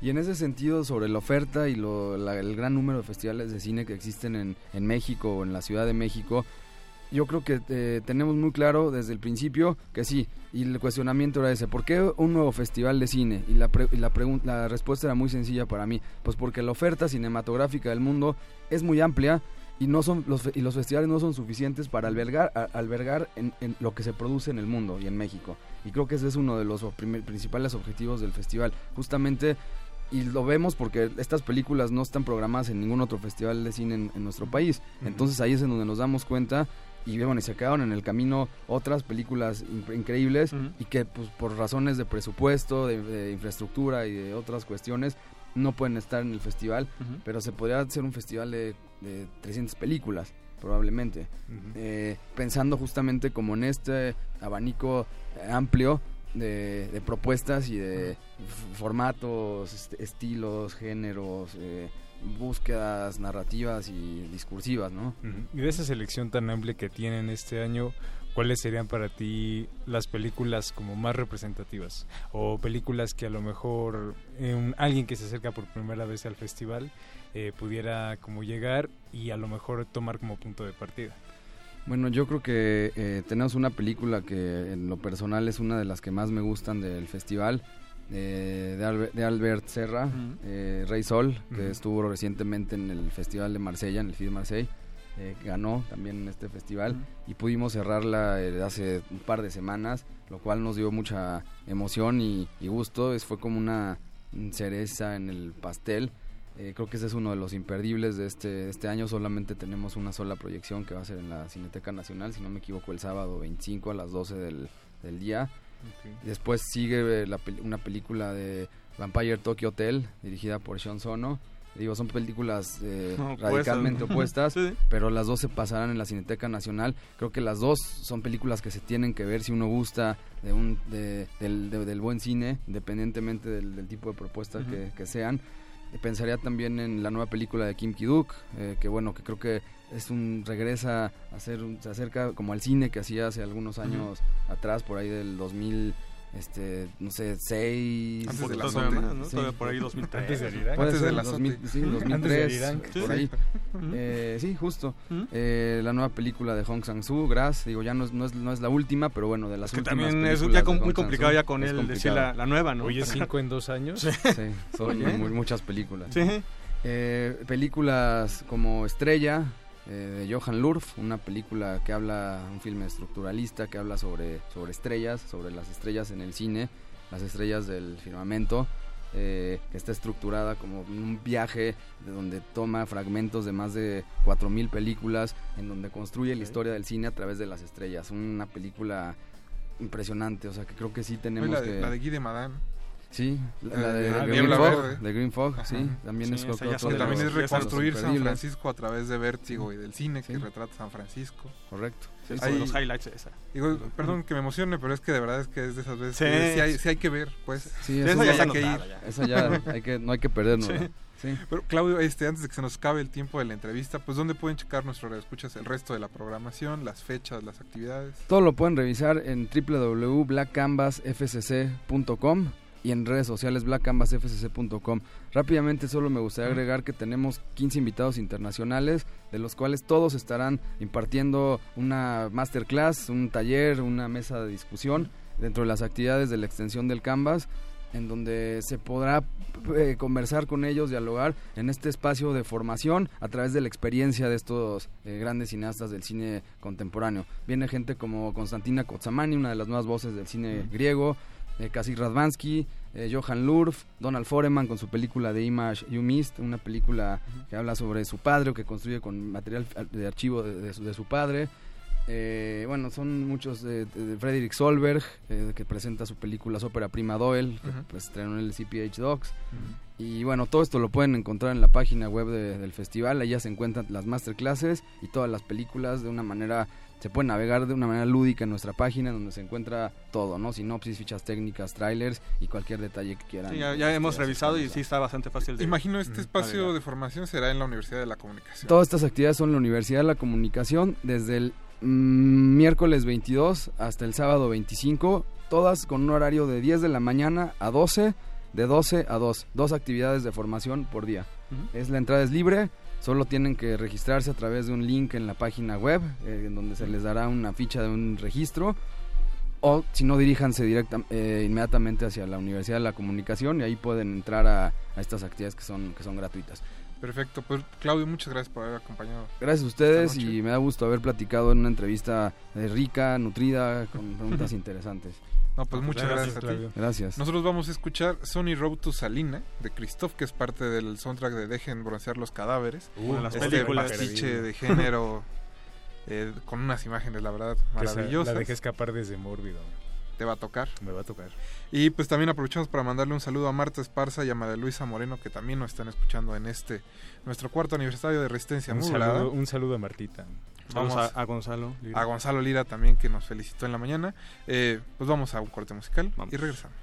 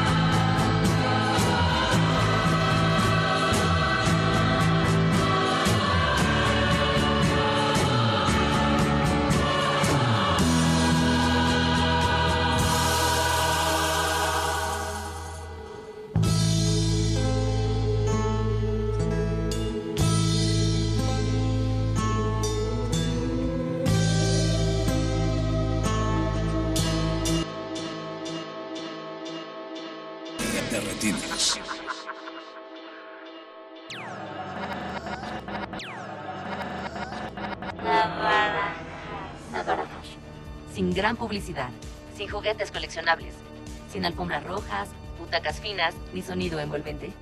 También hay.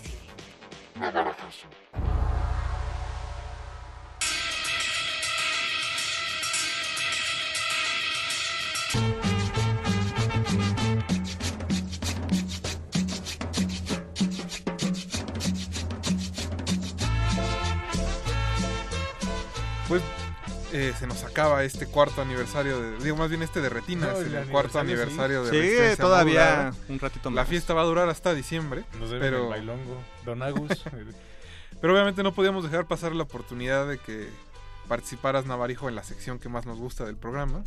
Y otra vez. Navarajazo. pero otra vez no va a haber cine cochambroso. Ese es lo malo que últimamente nos fallas. No, no es cierto. Pues oye. No, pero justo como mañana es Día del Cine Mexicano, pues nos ibas, nos tenías un par de Sí, sugerencias para Pues cruzar la vaya, ciudad. eh, seguimos ahí como un poco escépticos en cuanto el concepto del Día Nacional del Cine Mexicano.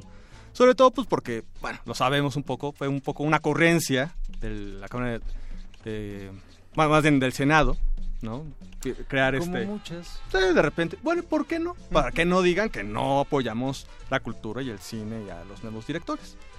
Pero bueno, dentro de lo escéptico que podemos ser, el hecho de que de un año a otro, eh, hace un año, pues realmente eh, fue eh, un maratón de cine reciente en Cineteca Nacional y ya, eso fue el Día del Cine Mexicano. Este año, pues han, así que le echaron un poquito más de ganas. Entonces son eh, 70 sedes, eh, más de 60 películas, eh, todo es entrada libre, to- todas las actividades, nada, hay que ir temprano para conseguir su boleto correspondiente. Y entre las eh, sedes, bueno, pues está el CCC, el Centro de Capacitación Cinematográfica ahí en Churubusco, al lado del, del CENART, que van a empezar este, a partir de las 4 de la tarde, van a tener este, funciones, van a hacer cuatro funciones ahí. Y eh, yo recomendaría dos, con, ahora sí que con las que inicien, es este, a las 4 de la tarde, este, Noches de Julio, eh, que acaba de tener su estreno mundial en el GIF, en Guanajuato. Eh, y que, bueno, es el- la ópera prima del sonidista y especialista en, pues, en eso, en sonido, Axel Muñoz Barba. Y que es, eh, pues, ahora sí que un nuevo escaparate para José Meléndez, que es- actualmente es como el actor de moda. Oye, está en todo. Está en todas, en series de televisión, está en películas, Videoclips. en videoclips, en todos lados está. Bueno, pero creo que viendo películas como esta, dices, bueno, creo que tiene sentido que la gente esté pensando en él. Es más, quieres a José Meléndez en todo. Claro, o sea, ya, ya quiten a, esta, bueno, no, a Luis no- Gerardo Méndez. Sí, bueno, Ya Luis a- Gerardo a. Méndez, hazte un lado. Ya llegó José Sí, Meléndez. creo que, eh, porque además, no solo es que lo escojan, vaya, no es que solo lo escojan porque sí, creo que películas como esta demuestran por qué lo están haciendo, ya lo hemos visto en Almacenados, en Ayer Maravilla Fui, etcétera, etcétera. Los Los Hamsters, Hamsters, que de hecho fue como la primera película que lo, con lo, que lo conocimos. Y es, eh, pues, uno de los temas, eh, pues, que son como eh, una de las preocupaciones, ya ni siquiera temas, preocupaciones que tiene el cineasta mexicano hoy día, que es la soledad, la incomunicación y el anonimato urbano, ¿no? Estar perdido en una masa eh, de gente, en ese caso el, eh, este José Meléndez interpreta a un empleado más en una tintorería, tiene un pasado delictivo fallido, ya estuvo en la cárcel en algún momento, vive en un eh, departamentucho y tiene como costumbre eh, meterse a las habitaciones y a los departamentos de gente anónima, ver eh, y saber cómo podría vivir esa, esa gente, experimentar por unas horas otras vidas. Hasta que se da cuenta que hay otra, una mujer que acostumbra a hacer lo mismo que, que él y que se ha metido a la casa de él. Entonces empieza una atracción ahí donde se encuentran y se repelen este, constantemente. Y es un retrato muy sencillo, frente muy eh, sensible acerca pues, de esa cotidianidad gris de personas como ellos, ¿no? O sea, gente que no, no tienen eh, pues, grandes eh, experiencias, grandes momentos. Bueno, pues ¿qué pasaría con esa gente? Que los vemos en el metro, los vemos en la calle, saliendo aquí de la estación. ¿Qué pasaría con esa gente? Bueno, pues eso se trata Noches de Julio, eso es a las 4 de la tarde, ahí en el CCC. Suena mucho como la de Alps, la de Lantimos. Algo así, sí. Tiene, no sé si tenga inspiración, pero tiene esos ecos, ¿no? Tiene también inclusive ecos de Frente de Shun Sono. Mm. Hay una película que se llama este Noriko Dinner Table, que es como una secuela de Club del Suicidio. Una secuela más o menos, porque más bien es dentro del universo de- del Club del Suicidio, en donde personajes eh, quieren experimentar, eh, pues, ¿qué pasaría si yo soy otra persona? ¿No? Más o menos. Hay como, en este caso es como un servicio, ¿no? De que, a ver, tú hoy vas a ser mi primo, hoy vas a ser mi, mi novia, ¿no? ¿Qué pasaría? Bueno, algo parecido, obviamente son cosas en, en tonos distintos, pero bueno, eso es, pues finalmente creo una preocupación generacional, ¿no? No, no solo del cine Parece mexicano. serlo. Parecería. Eh, ya vemos que en Grecia y en Japón también pasa eso. y después de eso, a las 6 de la tarde, ahí también en el CCC, repito, todo es entrada libre, este, se presenta lo que para mí son de las películas que están ya como en mi top de cine mexicano de este año. Ah, claro. ¿A poco? Pues claro. Chayotazo, no, sí. a rato que me, este, voy a cobrar ahí, en- voy a escribir en Facebook que pues, si me si me pagan el chayote. Ese fue el sonido del depósito ¿eh? De- Mauricio. Así, ah, ya, ya salió la quincena. No, este, Rezos de Viento es la segunda película de Jimena Montamayor. La conocemos por una película que se llama En la Sangre, hace un par de años. Bueno, ahora regresa eh, eh, con una película protagonizada por Dolores Fonsi. Eh, y también es algo un poco recurrente, pero bueno, el chiste aquí es cómo lo aborda ella, con qué tono, con qué sensibilidad, y además con la dirección de actores, que, es bastante eh, notable. En este caso es una mujer eh, treintañera, ya cercana a los 40, que tiene dos hijos eh, pequeños y que no puede superar la pérdida de su, de su marido, la muerte de su marido. Poco a poco descubrimos qué es eh, la crisis, ¿no? De- de qué es, en qué consiste esa crisis. Y aquí vemos también la relación de los dos hermanos, son dos, este, un niño, una niña, y cómo van afrontando esa pérdida de la inocencia, esa pérdida de, pues, de la infancia a partir de la muerte, ¿no? que está muy cercana a ellos. Estás muy, muy meditativo Sí, este día del cine muy- mexicano, Alberto. Pues sí, la verdad. No sé si llamarle navarajazo a esto. Sí, esto no es Esto ya navarajazo. es algo di- Es que completamente este no es un distinto. golpe, es una caricia. Sí, eso, ahora sí, eso no fue, no fue Mario Almada, no fue Cristian González ni Aurora Martínez, ahora fue cine, que finalmente eso es de lo que va más o menos el, eh, cine mexicano reciente, presente Son los que vayan, ejemplos, sí, sí. para los que vayan mañana, eh, porque por ejemplo ahí está el caso eh, a las 4 de la tarde en Cineteca Nacional, este, La caja vacía de Claudio San Luz, No, y bueno, en el Centro Cultural Universitario y en el Chopo, cuatro películas en cada uno de, de de Emilio Lindo Fernández, que habíamos mencionado la semana pasada.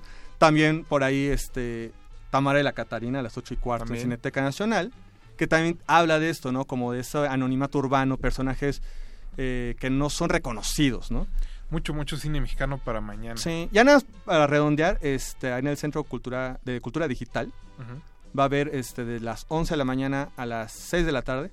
eh, ahora sí que pueden llegar a cualquier hora de, dentro de, este, de estos horarios. Este, los cortometrajes de em, em, realidad virtual que el año pasado este, pues presentó el GIF, que son dirigidos por Juan Carlos Rufo, Carlos Hagerman y Roberto Fiesco.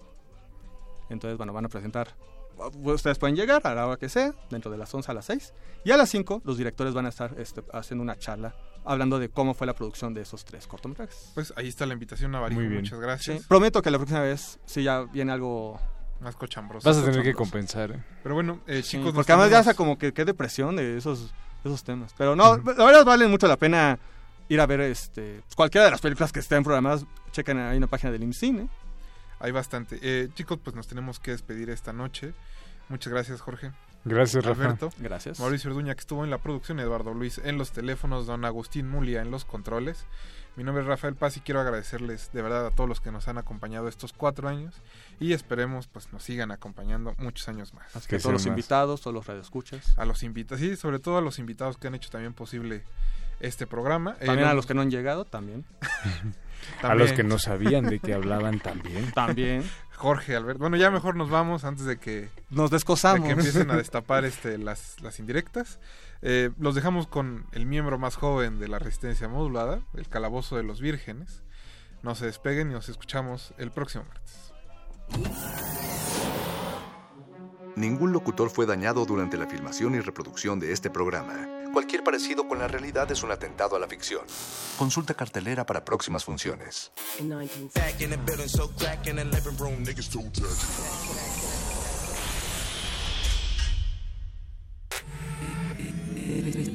Resistencia modulada. La noche modula.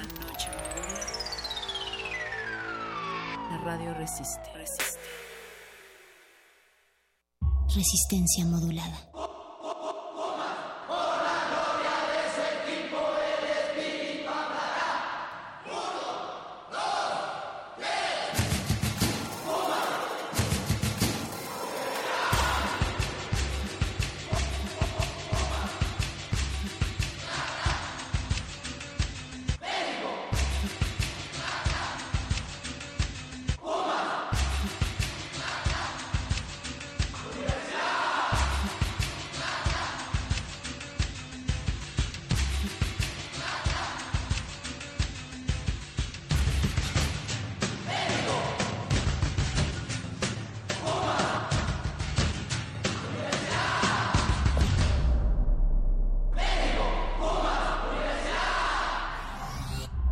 Resistencia modulada.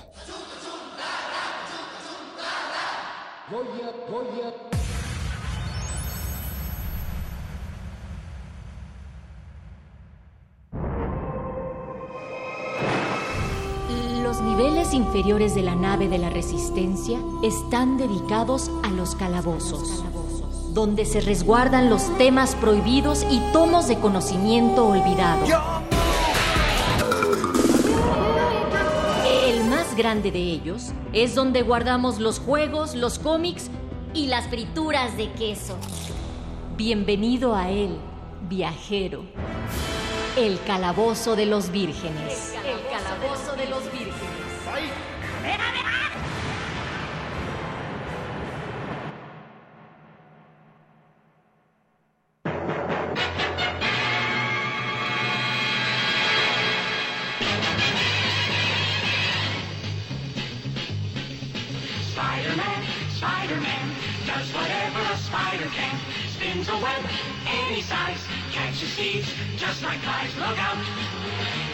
Spider-Man. Is he strong? Listen, bud, he's got radioactive blood. Can he swing from a thread? Take a look overhead. Hey there, there goes the Spider-Man. In the chill of night, at the scene of a crime, like a streak of light, he arrives just in time. Spider-Man, Spider-Man, friendly neighborhood Spider-Man, welcome fame, he's ignored. Action is his reward to him. Life is a great big bang. Wherever there's a hang, you'll find a Spider-Man.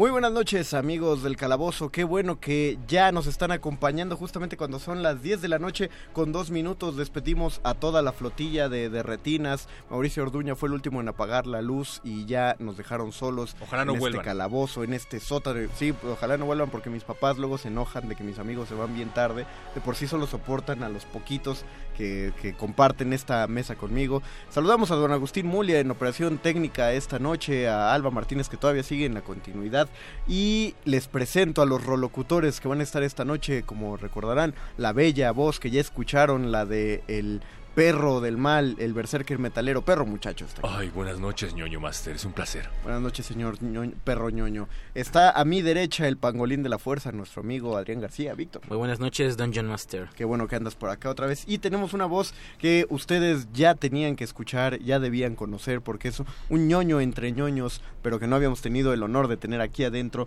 Es nuestro queridísimo, la voz, nuestro queridísimo Voice en la producción. Querido Voice, buenas noches. Hola, buenas noches, Mario.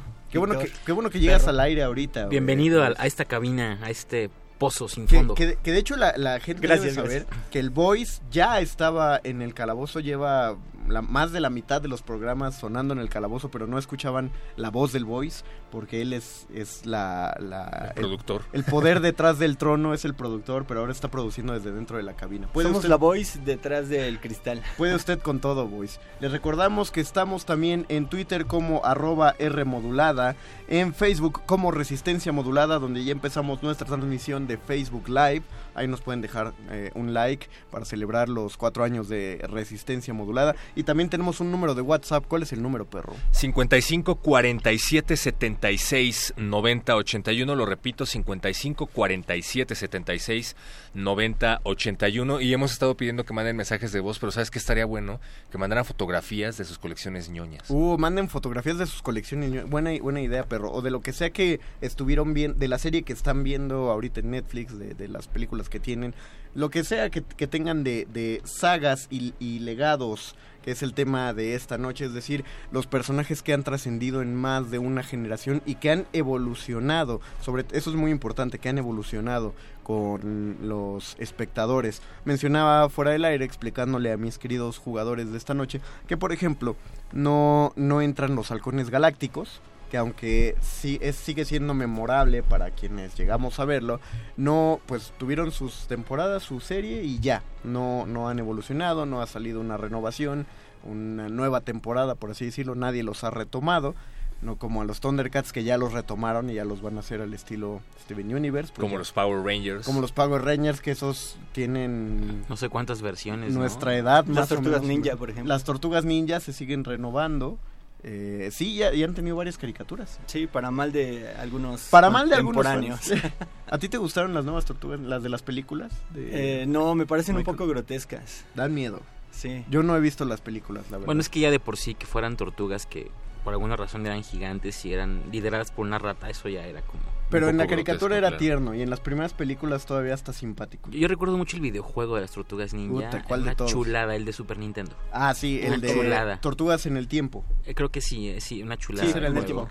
Creo que todos añoramos un poco los que fuimos fans de las tortu- Tortugas Ninja, desde luego la serie, porque fue lo que les dio mayor exposición, pero sin duda el cómic siempre trató temas como mucho más violentos, más oscuros. Ya lo decía Víctor, era pues ver a unas tortugas gigantes y la reacción de la gente al respecto, ¿no? Entonces, muchos esperábamos que Michael Bay retomara como esa parte seria entre comillas de las tortugas ninja y pues creo que no lo ha logrado, pero bueno, me da Sí. gusto que muchas generaciones nuevas lo, lo Vamos, intenten, lo- vamos, las conozcan. Vamos a entrar en materia ahorita después del primer corte musical para que ta- ustedes también saquen, vayan sacando sus sagas. ¿Qué Facebook es, Víctor? Facebook arroba resistencia modulada. No, Facebook. Resistencia modulada, perdón. Exacto, sin arroba. ¿Cuál es el También Twitter? se roba, o- ¿no? No se puede robar, eso sí, ¿no? ¿El Facebook? Sí. No, pero insistas. pero- sí, no insistas, Víctor. Resistencia modulada. ¿Cuál es el Twitter, eh, Boys? Arroba R modulada. ¿Cuál es, cuál es el WhatsApp, perro? 55 47 76 90 81. No, este temazo que vamos a escuchar no necesita presentación, o más bien sí lo necesita porque los que empezamos a ver la caricatura eh, cuando salió en México, nunca conocimos esta canción hasta que empezaron a salir en DVDs piratones. Oh, ya Nosotros escuchábamos una versión que iba más, más lentona, más en español. Vamos a escuchar el tema original en su versión extendida y adaptada para el siglo XXI. Esto es el Calabozo de los Vírgenes. Todo lo divertido va aquí.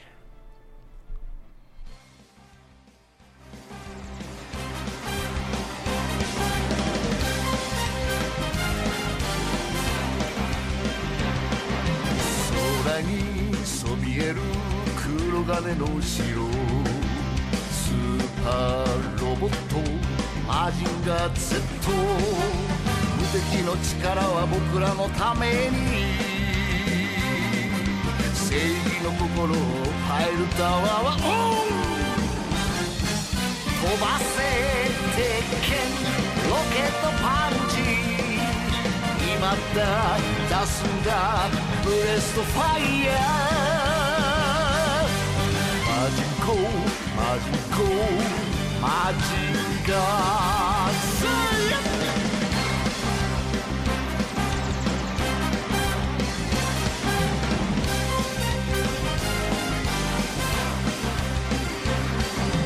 山を砕く黒金の城スーパーロボットマジンガー Z 正義の怒りはみんなのために平和の祈りを変える。タワーはオン発射命中ミサイルパンチ。今だ出すんだ。ルストハリケーン。マジンコマジンコマジンガー。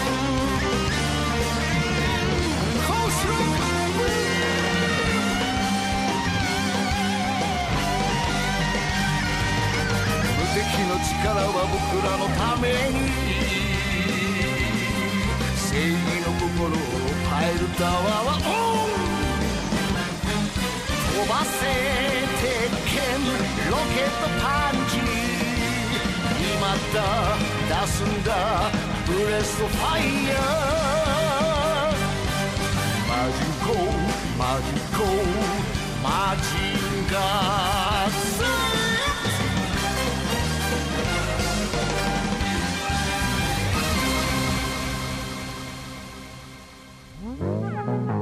El calabozo de los vírgenes.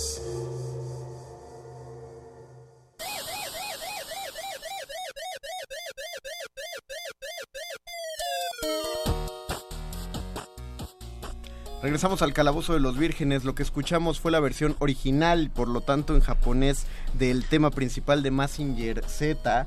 No, creo que no conocíamos ese tema de Massinger cuando se empezaba a ver. ¿Pasaba en el 11 Massinger ap- aparte? O... No, en, en el 7 según yo, tal vez. En el 7. En el 5, ¿no? Y ¿Cinco? después creo que cadena ¿Alguien, puede estar de acuerdo? ¿Cadena 3? 3 lo retomó. Diablos. Alguien avísenos bien, a ver si el voice es el que tiene la razón. Si lo tiene, se va a llevar su primer logro de la vida. Qué malos ñoños. Y por cierto, Qué estoy esperando con ansias la película que van a estrenar en cines de Messenger Z. Ah, sí, es cierto. Toei aparte- Animation cuando quiere, cuando quiere hace animaciones impresionantes y creo que esta va a ser una de ellas. Porque aparte recuerdo que una de las primeras grandes mitologías ñoñas de mi infancia, eh, todas provenían de mi hermano. Entonces él me contaba, porque él era el fanático de Massinger Z ahí en casa, me contó que él cuando, cuando era niño, y por lo tanto yo era todavía mucho más moco, a él lo llevaron a ver la, primer peli- la primera película de Massinger Z y, le, y me dijo que fue una cosa impresionante porque eran todos los enemigos que había tenido Massinger en la caricatura contra él y que casi, y de hecho lo destruyeron. Destruyen el robot principal Massinger y ¿cómo se llamaba el tipito que iba en la nave? Koji Kabuto. Koji Kabuto. Claro, era Koji. Y estaba a punto de decir, pero pensé que era que Koji era Meteoro, ¿no, verdad? No. ¿Te acuerdas del nombre de. Meteoro? Sí, claro. Va, el nombre de Meteoro Ajá, no, del tipo. no lo recuerdo. Pero sí se parecen, ¿no? Pilotos, peinadito de lado, ah, vieja animación Ya japonesa. ven por qué está aquí el voice.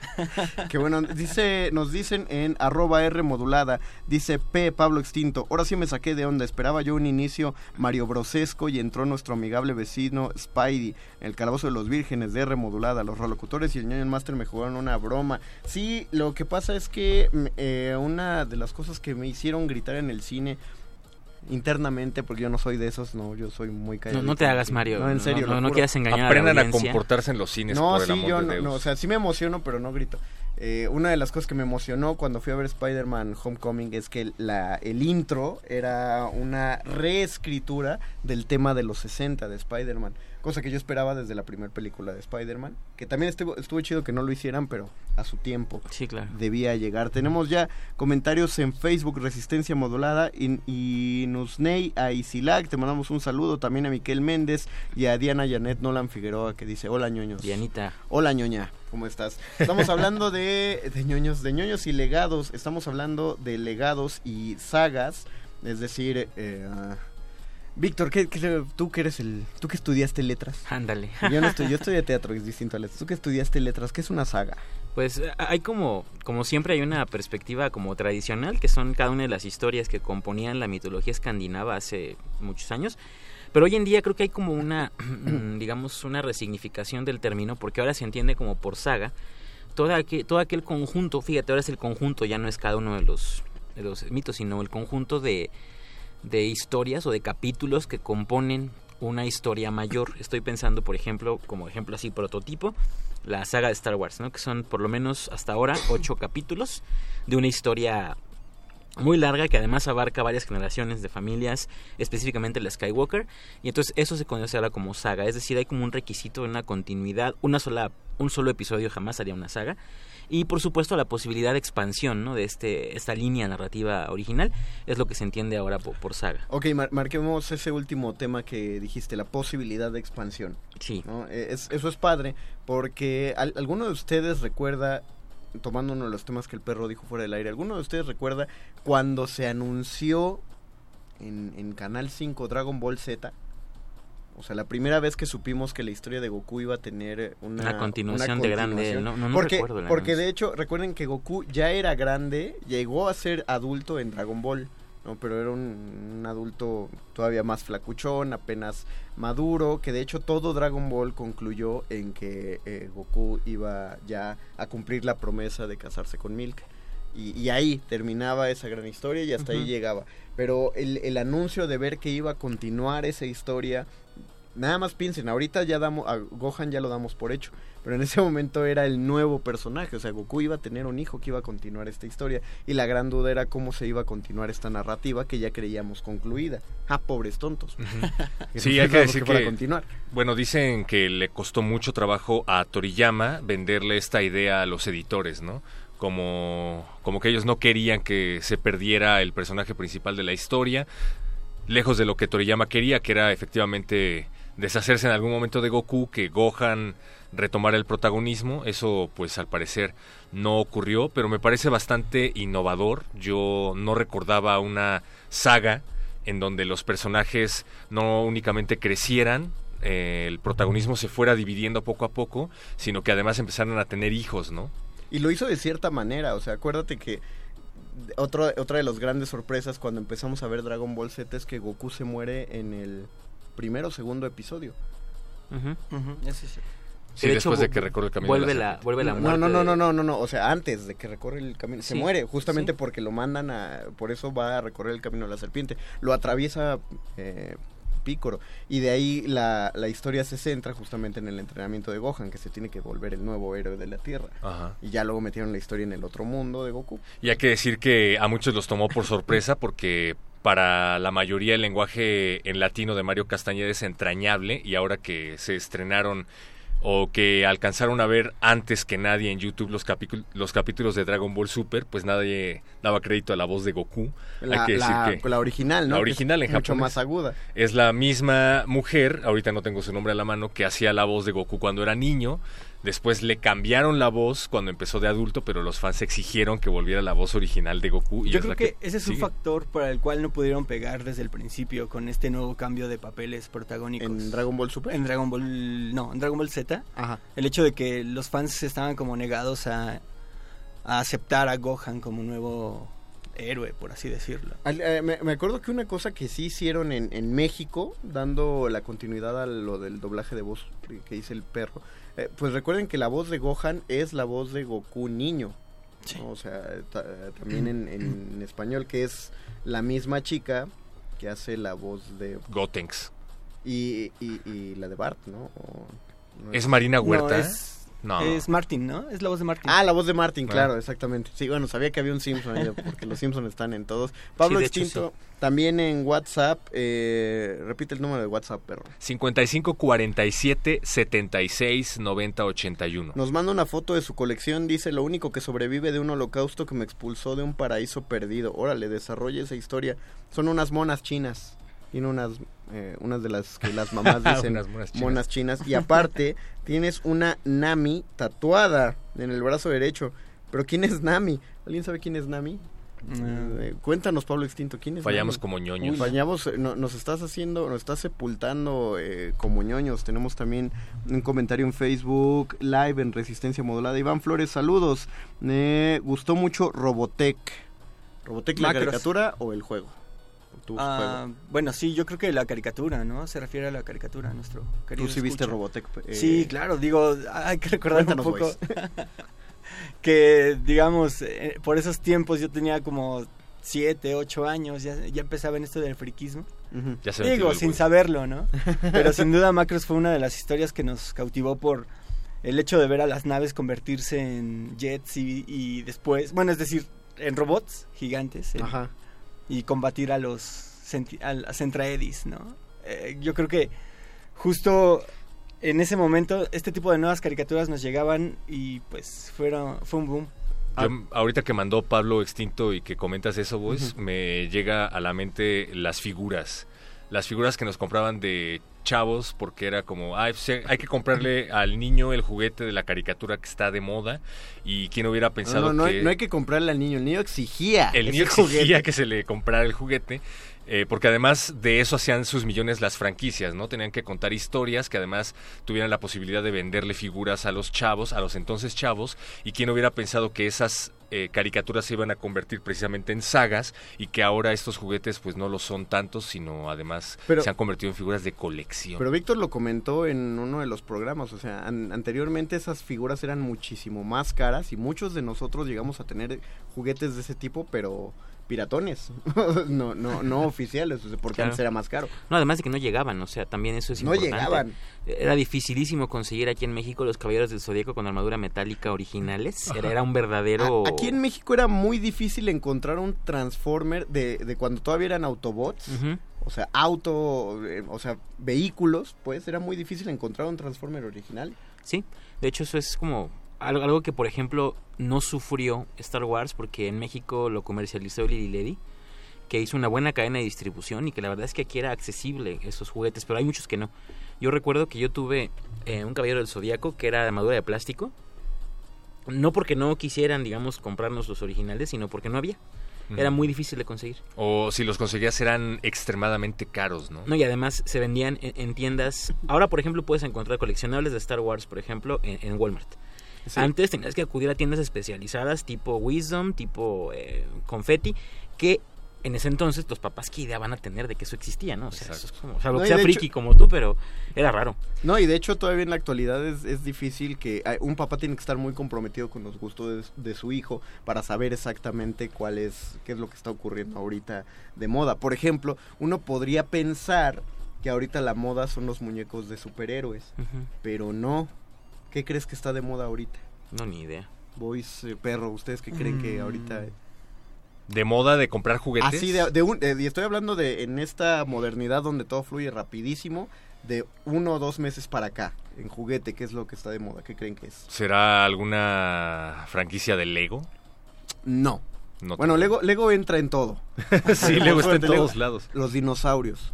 ¿Qué? La salida de la segunda parte de Jurassic World hace que ahorita los niños estén pidiendo mucho, muchos dinosaurios. qué y esa es otra saga. Sí, claro. y, y no solo a nivel de coleccionistas, sino también de películas. Nos dice Salomón Brian García, estamos hablando de la transmisión live de Facebook. Salomón Brian García dice, Nami es de League of Legends. Esa, pero no sé si esa Nami que se tatuó Es de League of Legends. Diana Janet Nolan Figueroa, la actriz de doblaje que hace a Goku niño, a Gohan niño y a Gotenks es Laura Torres. Muchas gracias por el comentario. Diana, eh, nuestra enciclopedia del doblaje mexicano. Rina Inverse manda saludos y también Scarlett Canseco, nosotros le mandamos saludos a ella. Tenemos un chorro de comentarios también en WhatsApp. Di el teléfono mientras logro abrir el WhatsApp, este perro. Es el 5547 76 90 81 y nada más quiero eh, decir esto que se me atoró en la lengua cuando comentaban las figuras de caballeros del zodiaco tan difíciles de conseguir. Cómo sufría yo cuando volteabas la caja de la figura Oh, no. y recreaban la escena que habías visto en el anime en don, con figuras, desde luego, en donde aparecía una figura que sabías que nunca ibas a poder encontrar, que era la del gran maestro, el patriarca. ¿Dónde rayos ibas a encontrar una figura del ¿Dónde rayos ibas a encontrar una figura del patriarca? Pero bueno, te la ponían ahí, ¿no? Para que se te hiciera agua la boca. No, y eh, deja tu... Oye, sí, el patriarca no llegó a México. No que yo sepa, Yo ¿eh? nunca vi un patriarca. No, era complicado. Deja tu complicado. En México imposible. O sea, todavía eran las distribuciones. México no entraba en esos planes de Sí, yo, yo tenía ese problema Atena. porque eh, mi, mi signo es Géminis, entonces estaba vinculado a ese personaje y era como un problemón. Bueno, pero Géminis, yo, eh, Géminis sí llegó porque yo lo tuve. Sí, o sea, no digo, sí llegó Sí, pues, pero- pero el gran maestro que era como la, la No, otra no, parte. Pero está Géminis y está el gran maestro. Yo también Sí, soy ya, claro. Géminis. Ajá, y era, era imposible. Saludamos el cambio de bateo, sale don Agustín Mulia y entra José Jesús Silva en operación técnica. Ya nos contestó Pablo Extinto, no amiguitos, no es no es Nami de, League of Legends, es Nami de One Piece. Ah, es que nos falta... Lo hubiera sabido Pablito o- Exactamente. o Gabo, pero hoy no Nos pudieron falta- estar acá. Nos falta nuestro experto de One Piece, Paquito de Pablo. Mandamos un saludo a Paquito de Pablo y a Gabo. Es que solo están los viejos. Saludos, saludos. Nos dice 6432 por WhatsApp. A mí me encanta Saint Seiya. Hagan un programa y por fin pude comprar el manga de Saint Seiya episodio. G. Los recomiendo. Esa historia está uff, chingona. Dice 6432. Efectivamente, ahorita no, no es una pauta pagada, lamentablemente, pero si alguien conoce a la gente de Panini, díganles que la hicimos, igual y conseguimos un, un enlace ahí. Pero Panini a partir de este mes está sacando los originales, o sea, los primeros manga de Saint Seiya. Y, y ya salió el número uno, lo van a alcanzar a ver, creo que está este Sella justamente en, en la portada. Sí, está en todas, prácticamente en todas las Y portadas. también En el hay 80% un álbum, ¿no? Que acaban portadas. también de, de sacar. Ah, hay un álbum de los Caballeros del. Zodíaco, recién también salidito. de- es que Panini se va a lo grande. Y eso es bastante interesante porque que yo sepa no hay un reestreno o un relanzamiento en televisión No. de Caballeros del Zodíaco. Se intentó hacer después de que el Canal 5 los compró. Sí. Se pusieron los Caballeros del Zodíaco me parece a las 7 de la noche como en horario súper estelar. Seguido de Dragon Ball Z y duraron un par de meses, no pegó y terminaron poniendo como tres capítulos seguidos de Dragon Ball Z. Entonces es muy interesante ver qué pasa con Saint Seiya, que la gente sigue y sigue comprando eh, mercancía de la franquicia, pero no hay un relanzamiento como tal. Ah, mira, Pablo Extinto en arroba R modulada ya nos, ya nos da el dato. Dice, los Transformers originales de los medios de los 80 sí llegaron a los ahorrerás. Dice, igual los G.I. Joe, bueno, los G.I. Joe sí, y los Thundercats también. Eh, los Silverhawks, nunca, eso sí tampoco, pero eso no fue por distribución. No alcancé a ver juguetes de los halcones galácticos. Ah, eso está interesante, yo tampoco. En esa época hasta en Liverpool había posibilidad de conseguir Secret Wars. Ah, Secret Wars sí llegó a México.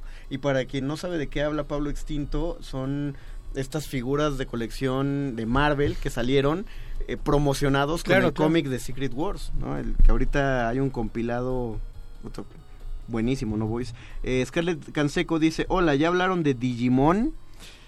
Sí, voy a, voy a tocar el tema de Digimon. Vas. Es tu momento. Pero ahorita no, regresando.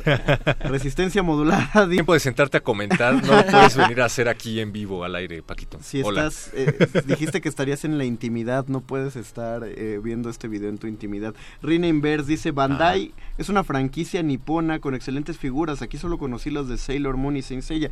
Yo ni llegué a ver las de Sailor Moon, pero hubiera estado chido. Yo sí las llegué a ver, mi Dime, hermana fue ¿están- muy fan. Igual estaban articuladas y todo bien chido. o- La verdad Lo es digo que- porque los, de- los caballeros del zodiaco estaban muy eran la figura más articulada del momento. No sé si era como la figura estelar, hay que decir que está la figura, por así decirlo, estelar, y hay como spin-offs de la misma figura. eh, tienen un nombre en específico en japonés, que son figuras que no tienen las mismas articulaciones, son un poquito más pequeñas y tienen la finalidad de recrear escenas. Por ejemplo, hay un Claro. más chiquito y más barato, con un Saga más chiquito y más barato, que tienen como su set para que recrees cuando Seiya llega a la casa del maestro. Sí, eso es más, más como para ver. Pero siguen siendo de Bandai y mi hermana tuvo esas figuritas, entonces eh, no estaban tan articuladas, pero vaya que había una atención al detalle. Miquel Méndez, ¿cuántas versiones hay de Scooby-Doo? Yo recuerdo fácil unas seis y ahorita se me antoja leer Scooby-Doo Apocalypse. Scooby-Doo no es una de mis series favoritas, pero la vi muchísimo. eh, la, la primerita de, de, pues, de las de Hanna-Barbera, un poquito ese humor más, más tontón que nos encantaba de niños. Sí, yo también en estilos de animación, yo también creo que sí deben... No sé si tanto llega a seis, pero bueno, es que los estilos de animación varían un montón. Y, y de Scooby-Doo Apocalypse, que es el recopilatorio de cómics que está sacando ahorita Smash, Smash, yo te lo recomiendo porque el autor, que no manejo el nombre ahorita, pero ese autor es muy bueno para utilizar personajes de Hanna-Barbera para criticar cuestiones eh, sociales de la actualidad. Yo ya estoy esperando y creo que ya van a sacar aquí en México la versión que ese mismo autor hizo de los Picapiedra donde todo todo el cómic de los Picapiedra es un asunto de racismo porque a Piedradura llegan neandertales. Entonces los los cavernícolas que son como Homo sapiens están eh, siendo muy racistas con los neandertales. Dice Diana Janet Nolan Figueroa, ahorita sacaron Alma de Oro en el cine, la serie completa. Con razón, ahorita está Ah. saliendo tanto de Caballeros del Zodíaco. Yo también me voy a dar mi tiempo para hablar de Alma de Oro. Rinenberg ya está platicando con Diana Janet Nolan. Pues, Conversen entre ustedes. Le- Lesbia Ramos, dice Miguel Méndez. Y Lesbia Ramos le está comentando a Miguel Méndez 12 versiones distintas de Scooby-Doo sin contar las películas live action. Y yo me acuerdo de la primera película de Scooby-Doo que salió en Cartoon Network. Creo que llama la atención estos mashups que de pronto hacen o las eh, intervenciones. Por ejemplo, ah, en la mañana vi un pequeño corto con Kiss. Ah, de Ah, Scooby-Doo. guau. Con Kiss. También Batman. por También ejemplo. salió Bat- Ese sí, no me gustó. Pero me gustó mucho Johnny Bravo con Scooby-Doo. Ah, Nunca lo vi. No, Johnny Bravo, interesante. Vamos a hacer una otra pausa musical, ya que alguien dijo que hagamos un programa sobre Caballeros del Zodíaco. Eventualmente lo haremos. Lo que pero les mientras digo, pero no tanto, quieren hacer. vamos a escuchar otro de los grandes temas que no escuchamos en español y vamos a escucharlo en su idioma original y pedazo de rolón, amigos, por favor. Eh, Víctor, ¿cuál es el Facebook? Resistencia modulada. ¿Cuál es el Twitter, boys? Arroba R modulada. Denos el WhatsApp, perro muchacho. 55 47 76 90 81. Esta es la fantasía de Pegaso. Están en el calabozo de los vírgenes. Todo lo divertido va aquí. El calabozo de los vírgenes.「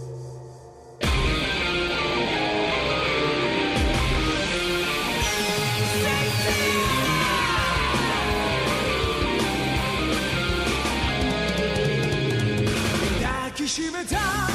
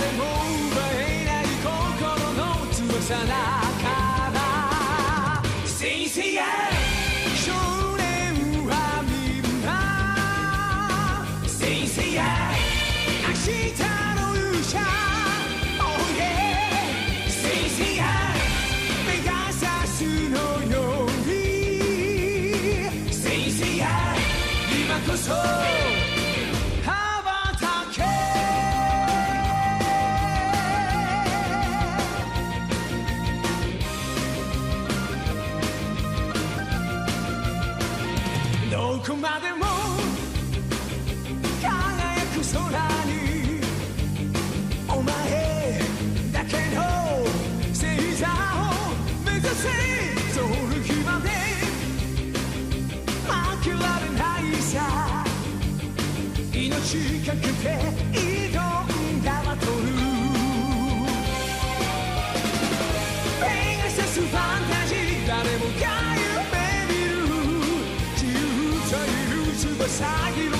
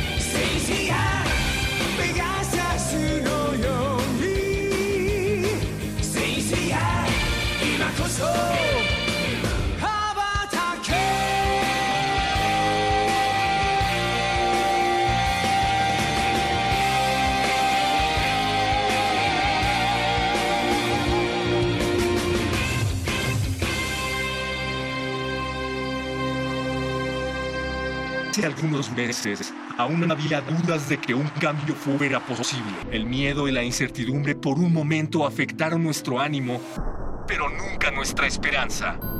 Hoy lo vemos posible.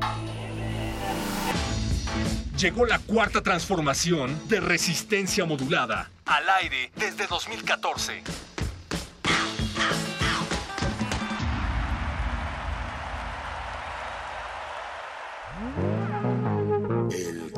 Calabozo de los vírgenes.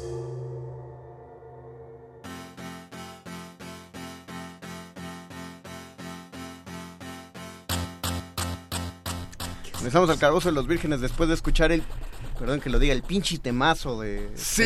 En japonés. Tenemos ya varias preguntas, bueno, varios comentarios Los guardianes del universo. en arroba R. Te vamos a hacer cantar toda la de No, por Caballeros favor. del Zodiaco. ¿Sabes qué? Así Lo peor- empezaban bonitos los sábados en la mañana. Y Yo siempre me preguntaba de dónde demonios salían esas escenas que eran de la película, que aquí llegó muchísimo después de lo que tuvo que haber llegado. Eh, lo peor es que es una traducción de la versión francesa del opening. Sea, ni siquiera Ah, la o sea, hicieron ni en- siquiera es original España. de mí, No. que espanto. ¿Tú veías los Caballeros del Zodiaco, Vic, Sí, sí, eran sí, sí. muy sangrientos para ti? No, Porque sí que eran los muy veía. sangrientos. Sí que los veía. Mi personaje favorito era por alguna razón eh, ah, Andrómeda. el caballero. Andrómeda. Sean. Andrómeda. ¿Por sí. qué razón será, Vic? Ah. Eh, pregunta el negrito en el arroz, arroba y que te cuani. ¿Mask también había en Aurrera? ¿Quién veía Mask? Ah, claro. Sí, por supuesto. Sí, sí, ¿Y- sí. ¿Y había en Aurrera? Yo que recuerde, ¿No? creo que sí. Es que llegaba ahí todo. De pronto era como darse una vuelta por el- el- la juguetería de Santa. Ah, es que hay que Claro. decir que antes de los bodega Horrera que todos conocen y que están ahorita O sea- en las esquinas, Horrera era una tienda inmensa. Es que Era gigante. Solo, era no, solo, Walmart. solo había do- solo había dos tiendas, Aurrera y Gigante. No, no, no, perdón, pero te falta una muy importante, la comercial mexicana. No, pero que comercial competía, mexicana. competía con- era la fresona. Exactamente, o sea, no entra porque comercial mexicana era de ricos, era, era el, el superama de... Todavía un poco, ¿eh? To- Todavía no, así es caro. No, y tienen City Market, que es como... Si quieres que digamos lo contrario, comercial mexicana, eh, pues, móchate con unos juegos de mesa. Ya, ya y- ni existe, ya ni existe, ahora se quedó la Comer y ahora es Soriana, así que no, que no se moche. Ah, no, sí, Bueno, no, bueno, no, no un, tarjetita Mo- Monex igual. Dice Pablo Extinto. eh, mi hermanogro y arroba alguien me compró en el juguetivici de Miramontes a principios de los 90 el Aries de Saint Seiya Metal. Aries, era, es el caballero que nunca Digo, logré que encontrar. quiero, quiero señalar el, el poder de las sagas, digo, porque de hablar de sagas en este programa estamos hablando de juguetes, nada más para que vean el poder gigantesco de las sagas. Ah, bueno, En lugar de hablar de la historia central. Exacto, como- de los juguetes, que, que es parte de, es parte de. Dice el negrito en el arroz, ajijo, con esa de Saint Seiya en japonés, parece que estamos en la TNT. Espero no estén haciendo la coreografía en cabina. Estábamos Es que no lo viste. Estábamos fingiendo que peleábamos, mano. Hasta empezó a oler a chetos aquí adentro. César H.A. dice, opinen sobre Boku no Hiro, o mejor conocido como Naruto Verde. ¿Qué crees, César? Nuestro, nuestro otaku de cabina, nuestro otaku de cabecera, Paquito de Paburo, está, está en pierna, está... Está en eh, una misión. Está en una misión. Está en una junta obligatoria. Entonces, pues, te, te debemos el tema del Naruto Verde. No... Naruto, mejor ve Messenger. Dice Bárbara Sofía, mi hermano tenía un capitán telescopio, dice que sí vendieron los halcones. No, sí, yo no dije que no vendieron los halcones, dije que no los hecho, vi. sí, que sí Ah, los yo- vi, yo sí, tampoco los los había vi, visto. ¿Y quién es el capitán telescopio? Nos estamos yendo muy atrás, amigos. Capitán Telescopio era el pelón jefe de los halcones íbamos a hablar de Star Wars, Harry monóculo. Potter y vean. Ahorita, ahorita ya entramos en... eh, Bárbara Sofía. No, no, no, para nada. ¿Se considera como saga lo que pasó en el cómic después de la muerte de Superman? Sí. Sí, de hecho los cómics son... Claro eh, que claro, sí. que hay que ver, digo, es importante señalar esto, ¿no? Muchas veces no se asocian lo- los cómics a las sagas porque creo que los cómics en general están planteados desde el principio para tener estas múltiples líneas narrativas y entonces uno pudiera ver el concepto de saga un poco diluido porque uno asocia más actualmente saga, tristemente, a películas y libros, sin, sin de- ol- eh, olvidando pues que, que los cómics son de hecho quienes dan origen a que Y- estas extensiones se hagan. Es, es la saga por excelencia. Sí, de hecho sería la, la metasaga, sería. ¿no? Exactamente. Sí, sí, sí. Entonces, claro, sí, por supuesto que cualquier, eh, cualquier cómic, de hecho, porque eh, aunque yo te pregunté el otro día, Mario, si te acuerdas, que qué pasaba cuando un superhéroe moría, ¿no? Es decir, qué ocurría en el universo del superhéroe. No, me dijiste tú que no había noticia de ningún superhéroe que haya muerto y que haya además dejado de existir eh, el Hay- cómic. había, había, no, por ejemplo, eh, uno de los superhéroes más sonados de su muerte, pero eh, muchos superhéroes los mataron porque no pegaban en ventas. Pero hubo uno, eh, el Capitán Marvel, el original, me parece, que fue que murió de una manera totalmente inesperada. Y fue porque todos los superhéroes mueren peleando, pero el Capitán Marvel murió de enfermedad, murió de cáncer. Pero a, a lo que quiero llegar con esto es que si el día de mañana alguien decidiese retomar el personaje, puede volverlo a- Exactamente, lo revive. sí. que es un poco una- el punto, ¿no? O sea, a diferencia de...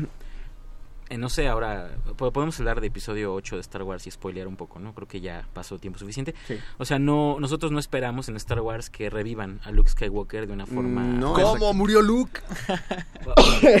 ni, ni a Han Solo. Ni a Han Solo, por ejemplo, ¿no? Sí, exacto.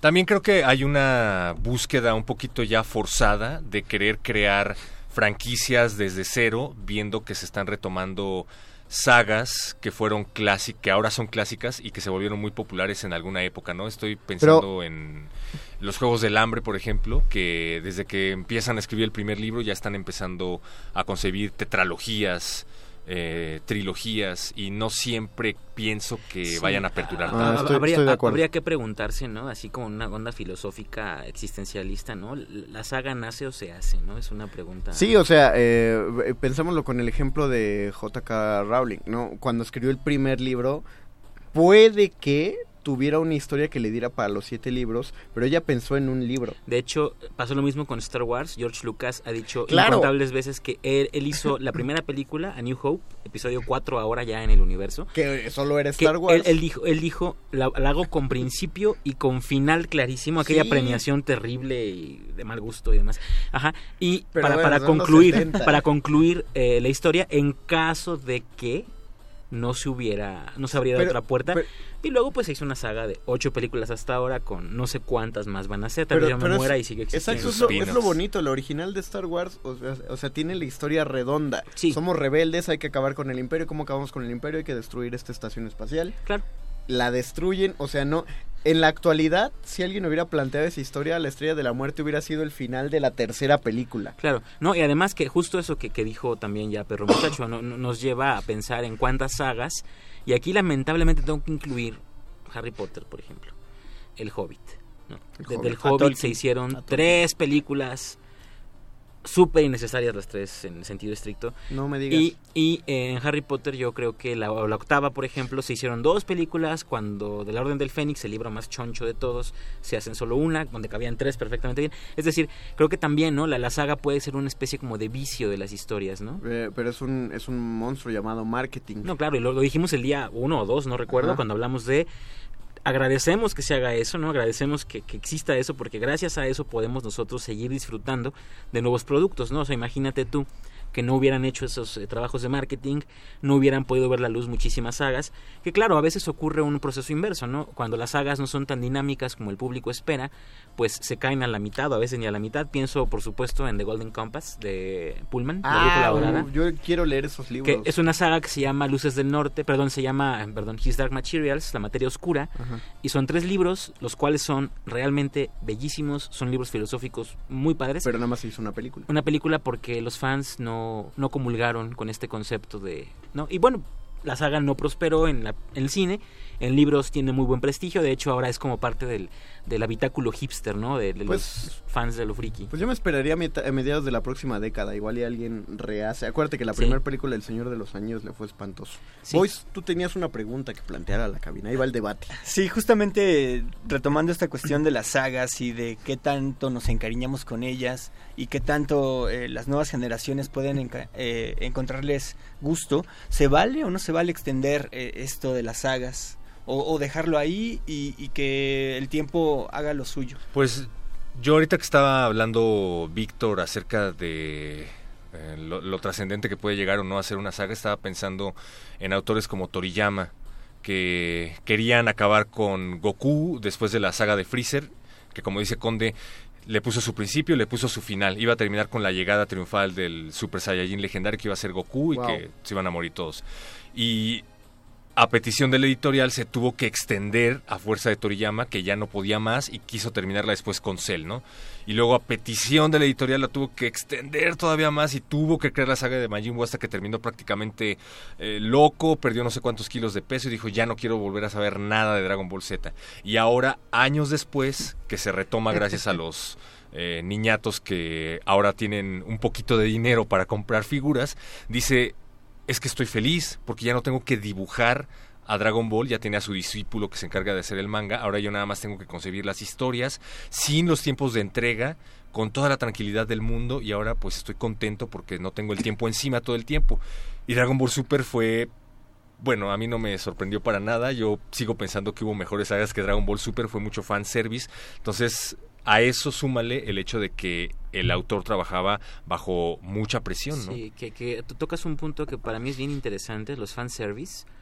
Creo que eso eh, eh, sí, sin querer sonar purista, por supuesto, pero hay veces que, que el fanservice de pronto pudiera alterar el curso natural de las sagas y hay veces que sí hay cosas que se han alargado como de manera innecesaria, algunas de ellas, pero, pero también entender, o sea, es que esto lo dijimos, insisto, hace muchos programas, pues es, No un, es- nos es- es un- producto, ¿no? Es un producto y pues vi- vivimos con eso, ¿no? O sea, a mí no creas, ahora que cancelaron la, la, la película de Obi-Wan Kenobi por el poco éxito que tuvo Han. Solo, para mí ese tipo de cosas, que además digo ya, o sea, nunca espero nada de Disney y siempre me decepciona. ¿qué pasó? Este, ¿No viste- no viste Moana? cu- curiosa, justo, curiosamente, eh, para mí como fan, ¿no? es un poco doloroso porque se, antepuso, como siempre ocurre, ¿no? Eh, un poco el negocio a la- a la- al, al producto y eso es como la otra cara de la moneda, ¿no? Claro, tú puedes tener sagas que se prolongan de forma innecesaria por años y también sagas que se les cortan las alas porque un producto, por una cuestión además de,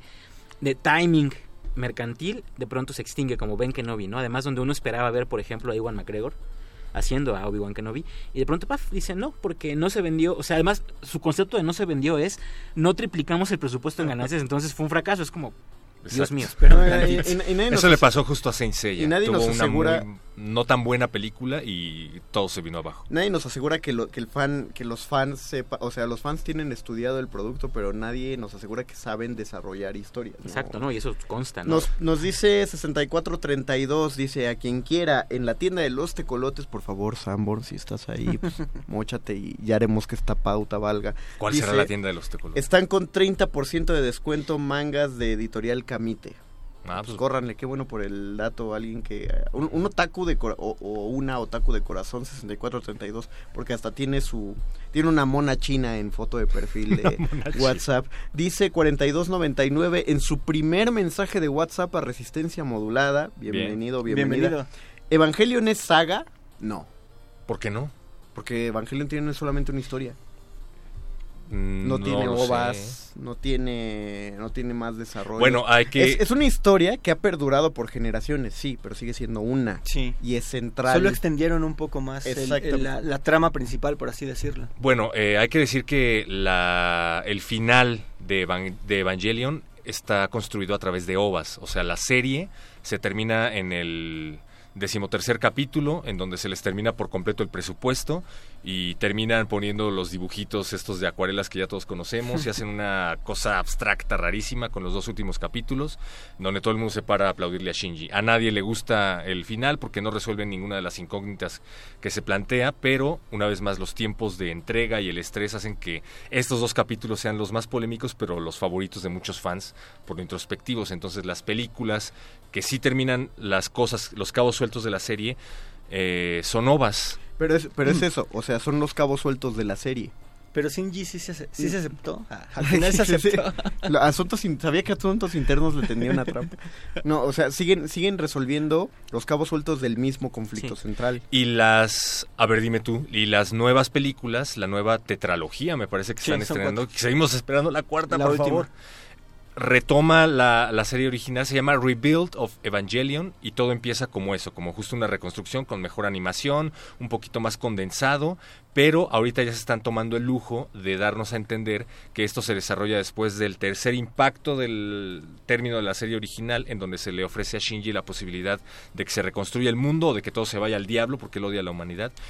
Y esto es como en la versión alternativa de qué es lo que hubiera pasado si el mundo se volviera a empezar desde cero. Hay nuevos personajes, hay nuevas formas a través de las cuales discurre la trama. Bueno, eso, eso ya suena más sagoso. Sí, eso no lo sé. te lo Que nos diga Víctor, que es No, el y experto de en todas formas yo creo que habría que esperar porque mucho tiene que ver cómo se desarrolla, ¿no? Justo las historias paralelas y, y el afán de continuación y, y recordar también que eh, un remake, ¿no? O una reestructura o una eh, una re- rebuild, que es ahora la palabra que se ocupa, ¿no? Cuando como que partes de cero, pero es el mismo equipo. eh, difícilmente va a dar origen a una saga porque justamente lo que hacen es como volver a eh, hay que entender que muchas veces y, y se sabe pues los presupuestos la tecnología de hecho es muy extraño debo decir que Star Wars no tenga remake de las primeras tres películas pero si se fijan de cierta forma como que sí lo tuvo. Porque cuando George Lucas hace, a- que los Ewoks parpadeen, ¿no? Es como su, su intento de remake pensando en tecnología. O sea, muchas veces eso y no chido. eso no genera, no, a mí me encanta. Eso, eso no genera una saga, ¿no? Eso genera más bien pues una reinvención, una reestructuración de un mismo fenómeno, pero no estoy seguro. Habrá que esperar. También depende mucho, yo creo que de los fans. Si los fans aceptan y consumen, habrá presupuesto para hacer historias extendidas. Mientras eso no pase, eh, difícilmente llegaremos a ello, ¿no? Sí. y, y aparte, ¿qué producto nuevo eh, no está basado en la historia original, no? No, sí, o sea, pero a, a lo que voy es, eh, piensa por ejemplo en el ejemplo aquí de la mesa, están las Batman, las primeras cuatro de Batman, que supuestamente van ligadas, y eh, bueno, sí van ligadas, y es una historia, pero sabemos, el origen de Batman, el héroe se mantiene, tal cosa, esto es una saga. Y luego está la trilogía de Nolan. Mismo personaje, mismas historias. eh, Puede haber incluso personajes que se repiten, pero es una historia alterna, por así decir, en otro universo. Y luego está eh, el Batfleck, ¿no? Del uno, nuevo universo de DC. O sea, habría que, creo que Víctor lo dijo bien, para saber si Evangelion es- ya, ya es una saga. No, di- no estoy demeritando para nada Evangelion, no, es una Sí, sí, eh, entiendo. serie excelente. No, o sea, sa- saga no, no es mayor que nada, ¿no? O sea, Ah, no es mejor que nada. No, no, no, simplemente es, es otro encuadre. Pues ahorita estoy viendo, eh, José Jesús Silva está atrás del vidrio viendo Los Vengadores, la era de Ultron. Mira qué padre, José. Dinos qué canal. No, no, déjale, déjale. Dinos qué, qué canal es para que le podamos decir a la audiencia. Dinos si te gustó la película. Está a punto de acabar. que, este, a, a ver qué Ah, está es cuando saliendo. Hulk. Es con, no, es, sí, es que es justo cuando están evitando que Sokovia se caiga sobre todos. Ah, está en TNT. Ah, muchas gracias, José Jesús. Ahí le- les avisamos que si quieren ver Ultron está en Gracias, TNT. gracias por el paréntesis de José de Jesús Silva, porque justo acabo de encontrar que están saliendo las primeras imágenes, el primer tráiler de Shinkalion, que es la versión animada de Evangelion con Shinkansen, otro anime. O sea, es una especie de spin-off, Ok. hecha en mano de los mismos igual, igual ahí empezamos ya con una conducta. Yo, yo sí quisiera preguntar a mis queridos eh, compañeros aquí en la cabina. eh, ¿Ustedes considerarían Resident Evil, el videojuego, ojo, el Sí. videojuego, una saga? Sí. ¿Por qué? Hablo del videojuego específicamente porque ya sé que hay como películas animadas basadas en eso y están las películas de Mila Jovovich que son para mí eh, vomitivas, pero Sí, lo son. eh, eh, La ¿Ustedes lo consideran entonces, por ejemplo, también eh, Crash es una saga? Sí, yo, yo te digo, los videojuegos son como, sí, son justamente una ligadura de sagas, porque un videojuego debe ser concluyente. Sí, ¿no? claro. O sea, no acabas, qué espanto sería que acabes el juego y te lo acabe abierto así como para decirte, espérate a ver qué pasa en, la- en el capítulo 2. Bueno, Battlefront de Star Wars es un poco así, ¿eh? Pero Pero, bueno, es porque, que es pero otro porque sabes, de juegos, ¿no? sabes que va a salir algo más. ¿no? Sí. Eh, per- dice el negrito en el arroz, para saga la de Alien Costume, arroba R modulada, todo Oh. Alien. El negrito en el arroz, ah, Gris, esa trilogía del Hobbit fue una ultra overkill, tienes un fan. Galán de Barrio dice, ¿por qué en R modulada insisten en decir Star Wars? ¿Por qué no decir Guerra de las Galaxias? Porque Eh, nos gusta. No, además, porque eh, debo decir que eh, respetamos la, la, la, la visión original de George Lucas y, y sí, Star Wars es el nombre que él le dio a la saga completa. Y recordar que nosotros conocimos La Guerra de las Galaxias aquí en México como la primera película nada más. No, y- lo que fue una nueva esperanza. Entonces, por esa razón, no crean que por andar mamaleando acá, no, de hecho no. No, yo de hecho lo digo porque es todavía mi, mi idea es más ñoña. Porque no es la guerra de las galaxias, porque de hecho todo el, todo el tema es que es una sola galaxia. Por eso yo no le puedo decir la guerra de las galaxias, porque todo ocurre en una sola galaxia. Entonces, Hay que recordar que- Super ñoño, pero es, es mi. Que quien sea que traduzca los títulos de las películas al español no son las personas más brillantes. Exacto, es como cuando hicieron esa traducción de El mayordomo asesino de la película, de una película de misterio. Para concluir, porque ya se nos está acabando el tiempo, muchachos, eh, ay, tenemos un chorro de comentarios. Sí, bueno, es que- Los voy a leer rápido. Eh, ya hablaron de Digimon, Digimon sí, sí es una saga. Vas, vas. No voy a hablar más de Digimon porque pues es que es, sí es la copia de Pokémon, lamentablemente, lo siento mucho, pero sí es una copia y fea de Pokémon. Ay, eh, mi hermano tenía un capitán telescopio de Salomón Brian García la saga. eh, se hace puesto como los buenos libros son los que perduran en el tiempo. ¿Qué? Ah, se hace puesto, se hace lugar como los buenos libros perduran en el tiempo. Espera, Miquel dicen por acá. Entonces no digan el Imperio contraataca, dilo en inglés. The Empire Strikes Back. No, hecho, porque ahí sí yo- está bien la traducción. No, pero además yo, yo cuando llego a mencionarlas sí le llamo así, ¿no? Empire Strikes Back. E- Es una mamonería mía. Acepto pues mi, mi culpa. Dice Miquel Méndez, King of Fighters, Metal Slug, Mortal Kombat, Contra. Contra, claro. Contra. Contra, es una saguísima y de las buenas. Y crossover además con Alien. Puta, sí, no manches. Sí, dije a Alien. Y ya va a salir la película o la movie. Dice Lesbia Ramos, según la misma Rowling, ella ya se había concebido los siete libros originales. El epílogo lo escribió desde el primer libro, por eso mismo resulta chocante para muchos fans que haya hecho tantas extensiones. O sea, sí, es lo que decía, yo entiendo que Rowling sí pensara toda la historia, Claro. pero en el momento de su vida en el que lo escribió ni siquiera sabía si iba a publicar el primero. No, y de hecho el editor, eso se sabe muy bien, el editor le sugirió cerrar la historia porque uno nunca sabe, ¿no? Cómo va a venderse una historia y qué van a poder hacer más. Y, y de hecho a Rowling le pasó un poco lo que a George Lucas, ¿no? Ahora tenemos un, un Wizard, eh, ¿cómo se llama? Wizarding World, Mm. que es como el Ah, universo claro. extendido. Y, y bueno, hemos visto que, que se está convirtiendo, ¿no? De pronto, pues un poco en el nuevo, ay, me voy a matar por esto después, en el nuevo Star Wars, porque tiene ese mismo como eje, ¿no? De hacer historias de precuelas, este rato vamos a ver si hay una secuela de No, Harry sí, Potter, sí o lo, sea, está- sí lo están haciendo, o sea, y además ya, ya tienen su propio juego de Niantic. O sea, ya puedes ser tú un maguito con tu celular, entonces sí, placa. Dimanche no, dice Resistencios, qué buena mesa tienen hoy, les quedo mal, pero los escucharé en el futuro. Feliz aniversario 4. Muchas gracias, Dimanche, qué bueno que nos oyes, Diana Janet. ¿Y dónde quedan los spin-off o las versiones hechas en los mundos creados, como las nuevas películas de Rowling de Animales Fantásticos? Víctor leyó el futuro y contestó este comentario. claro, es, es obvio, sí, siempre lo hago. Doris Yasmín, feliz aniversario, vírgenes. Me. Vírgenes no tan santos. Ah, muchas gracias, Doris. Yasmín. Reina Inverse, desde mi perspectiva, las sagas como las de los 90, 80 y 90 ya no existen. Siento que ahora son más cortas y sin tanto relleno, desde 10 a 24 capítulos, por ejemplo. Además de sacarlas a granel y ya no darles ese toque artístico. Se abusa mucho de efectos por computadora. Perro muchacho lo resumió muy bien en dos palabras. Repítelas, perro. Fan service. Exactamente. Sí, dije fan service y no servicio al fan. Servicio al Bueno, fan. Estamos de hay, acuerdo hay contigo, muchas virtudes de, de conservar los nombres originales, perdón por el paréntesis, eh, y perdón por retomar a Saint Seiya, pero conocer a los caballeros del zodiaco hizo un relajo en la historia porque de pronto todos eran caballeros y si hubiéramos Cierto. respetado el título original sabríamos que los santos de Atena no tienen nada que ver con los marinos de Poseidón o con los dioses guerreros no, de no, Asgard. No, pero hay cosas eh, que, eh, aparte, creo que también vamos por economía del lenguaje. Claro. Saint sí, es sí. más rápido que los caballeros del Zodiaco y Star Wars es mucho más rápido que la guerra de las galaxias. Sí, y- pero bueno, en- entiendes más cosas. Entiendes por qué todos cuando estaban moribundos invocaban a Seiya. y no a 40, nadie cin- más. 4054 dice, feliz Diablito 4, soy una mujer adulta con la fortuna de haberlos descubierto al no apagar la radio temprano. Bien. Qué horrible que en mi juventud no existiera una propuesta inteligente, crítica y divertida como la suya. Otro gallo cantara, y es verdad, no conozco universitarios que los escuchen. Una verdadera pena, no tienen idea del carisma y conocimiento del equipo. Larga vida, resistencia. Saluda Irma Arce Fuentes, gente de danza. Ah, saludos Irma. Saludos, Irma. Qué buena Promociónanos. onda. Promociona- Muchas gracias por, por, por, este tipo de comentarios. comentarios estamos aquí todas las noches. Exactamente. Bárbara Sofía, de los que hicieron Evangelion, produjeron Fafner, que es una historia más clara, aunque se parece mucho a Evangelion. Ah, la voy a buscar. Gracias, Bárbara Sofía, por el comentario. Phil Luba dice: ¿Qué opinión les merece Game of Thrones? Gaby Chametia, Mad Max es saga. Gaby, Mad Max sí es saga, porque sí ya tiene Sí, más tú- historias. sí. Phil Luba, ¿qué opinión les merece Game of Thrones? Merece un programa, porque ya se nos, se nos acabó el tiempo y te lo debemos. Tenemos que irnos. Bueno, digan rápidamente, bien o mal, perro. Bien. ¿Saga? Saga. Víctor. Bien, Saga. Eh, Voice. Sí, bien. ¿Y Saga?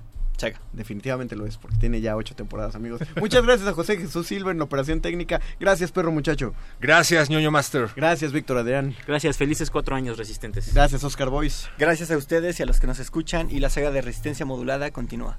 Felices cuatro años, amigos. Estamos creando nuestra propia saga. Esto fue Resistencia Modulada. Esto fue El Calabozo de los Vírgenes. Nos escuchamos mañana a partir de las 8 de la noche. No en el calabozo, pero sí en Resistencia Modulada. Sigan en Radio UNAM. Gracias. Los queremos mucho. Adiós.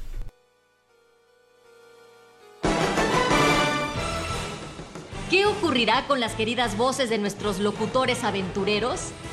Averígüenlo en la próxima emisión de El Calabozo de los Vírgenes. El Calabozo de los Vírgenes. You lose.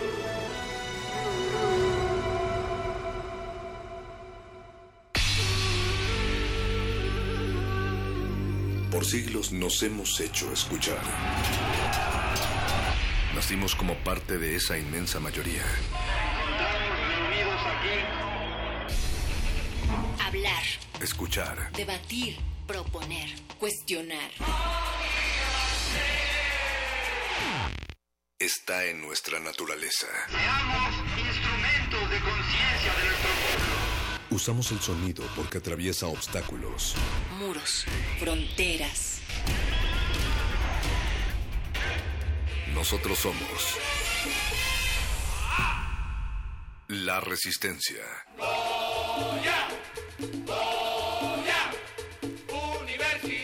Resistencia modulada.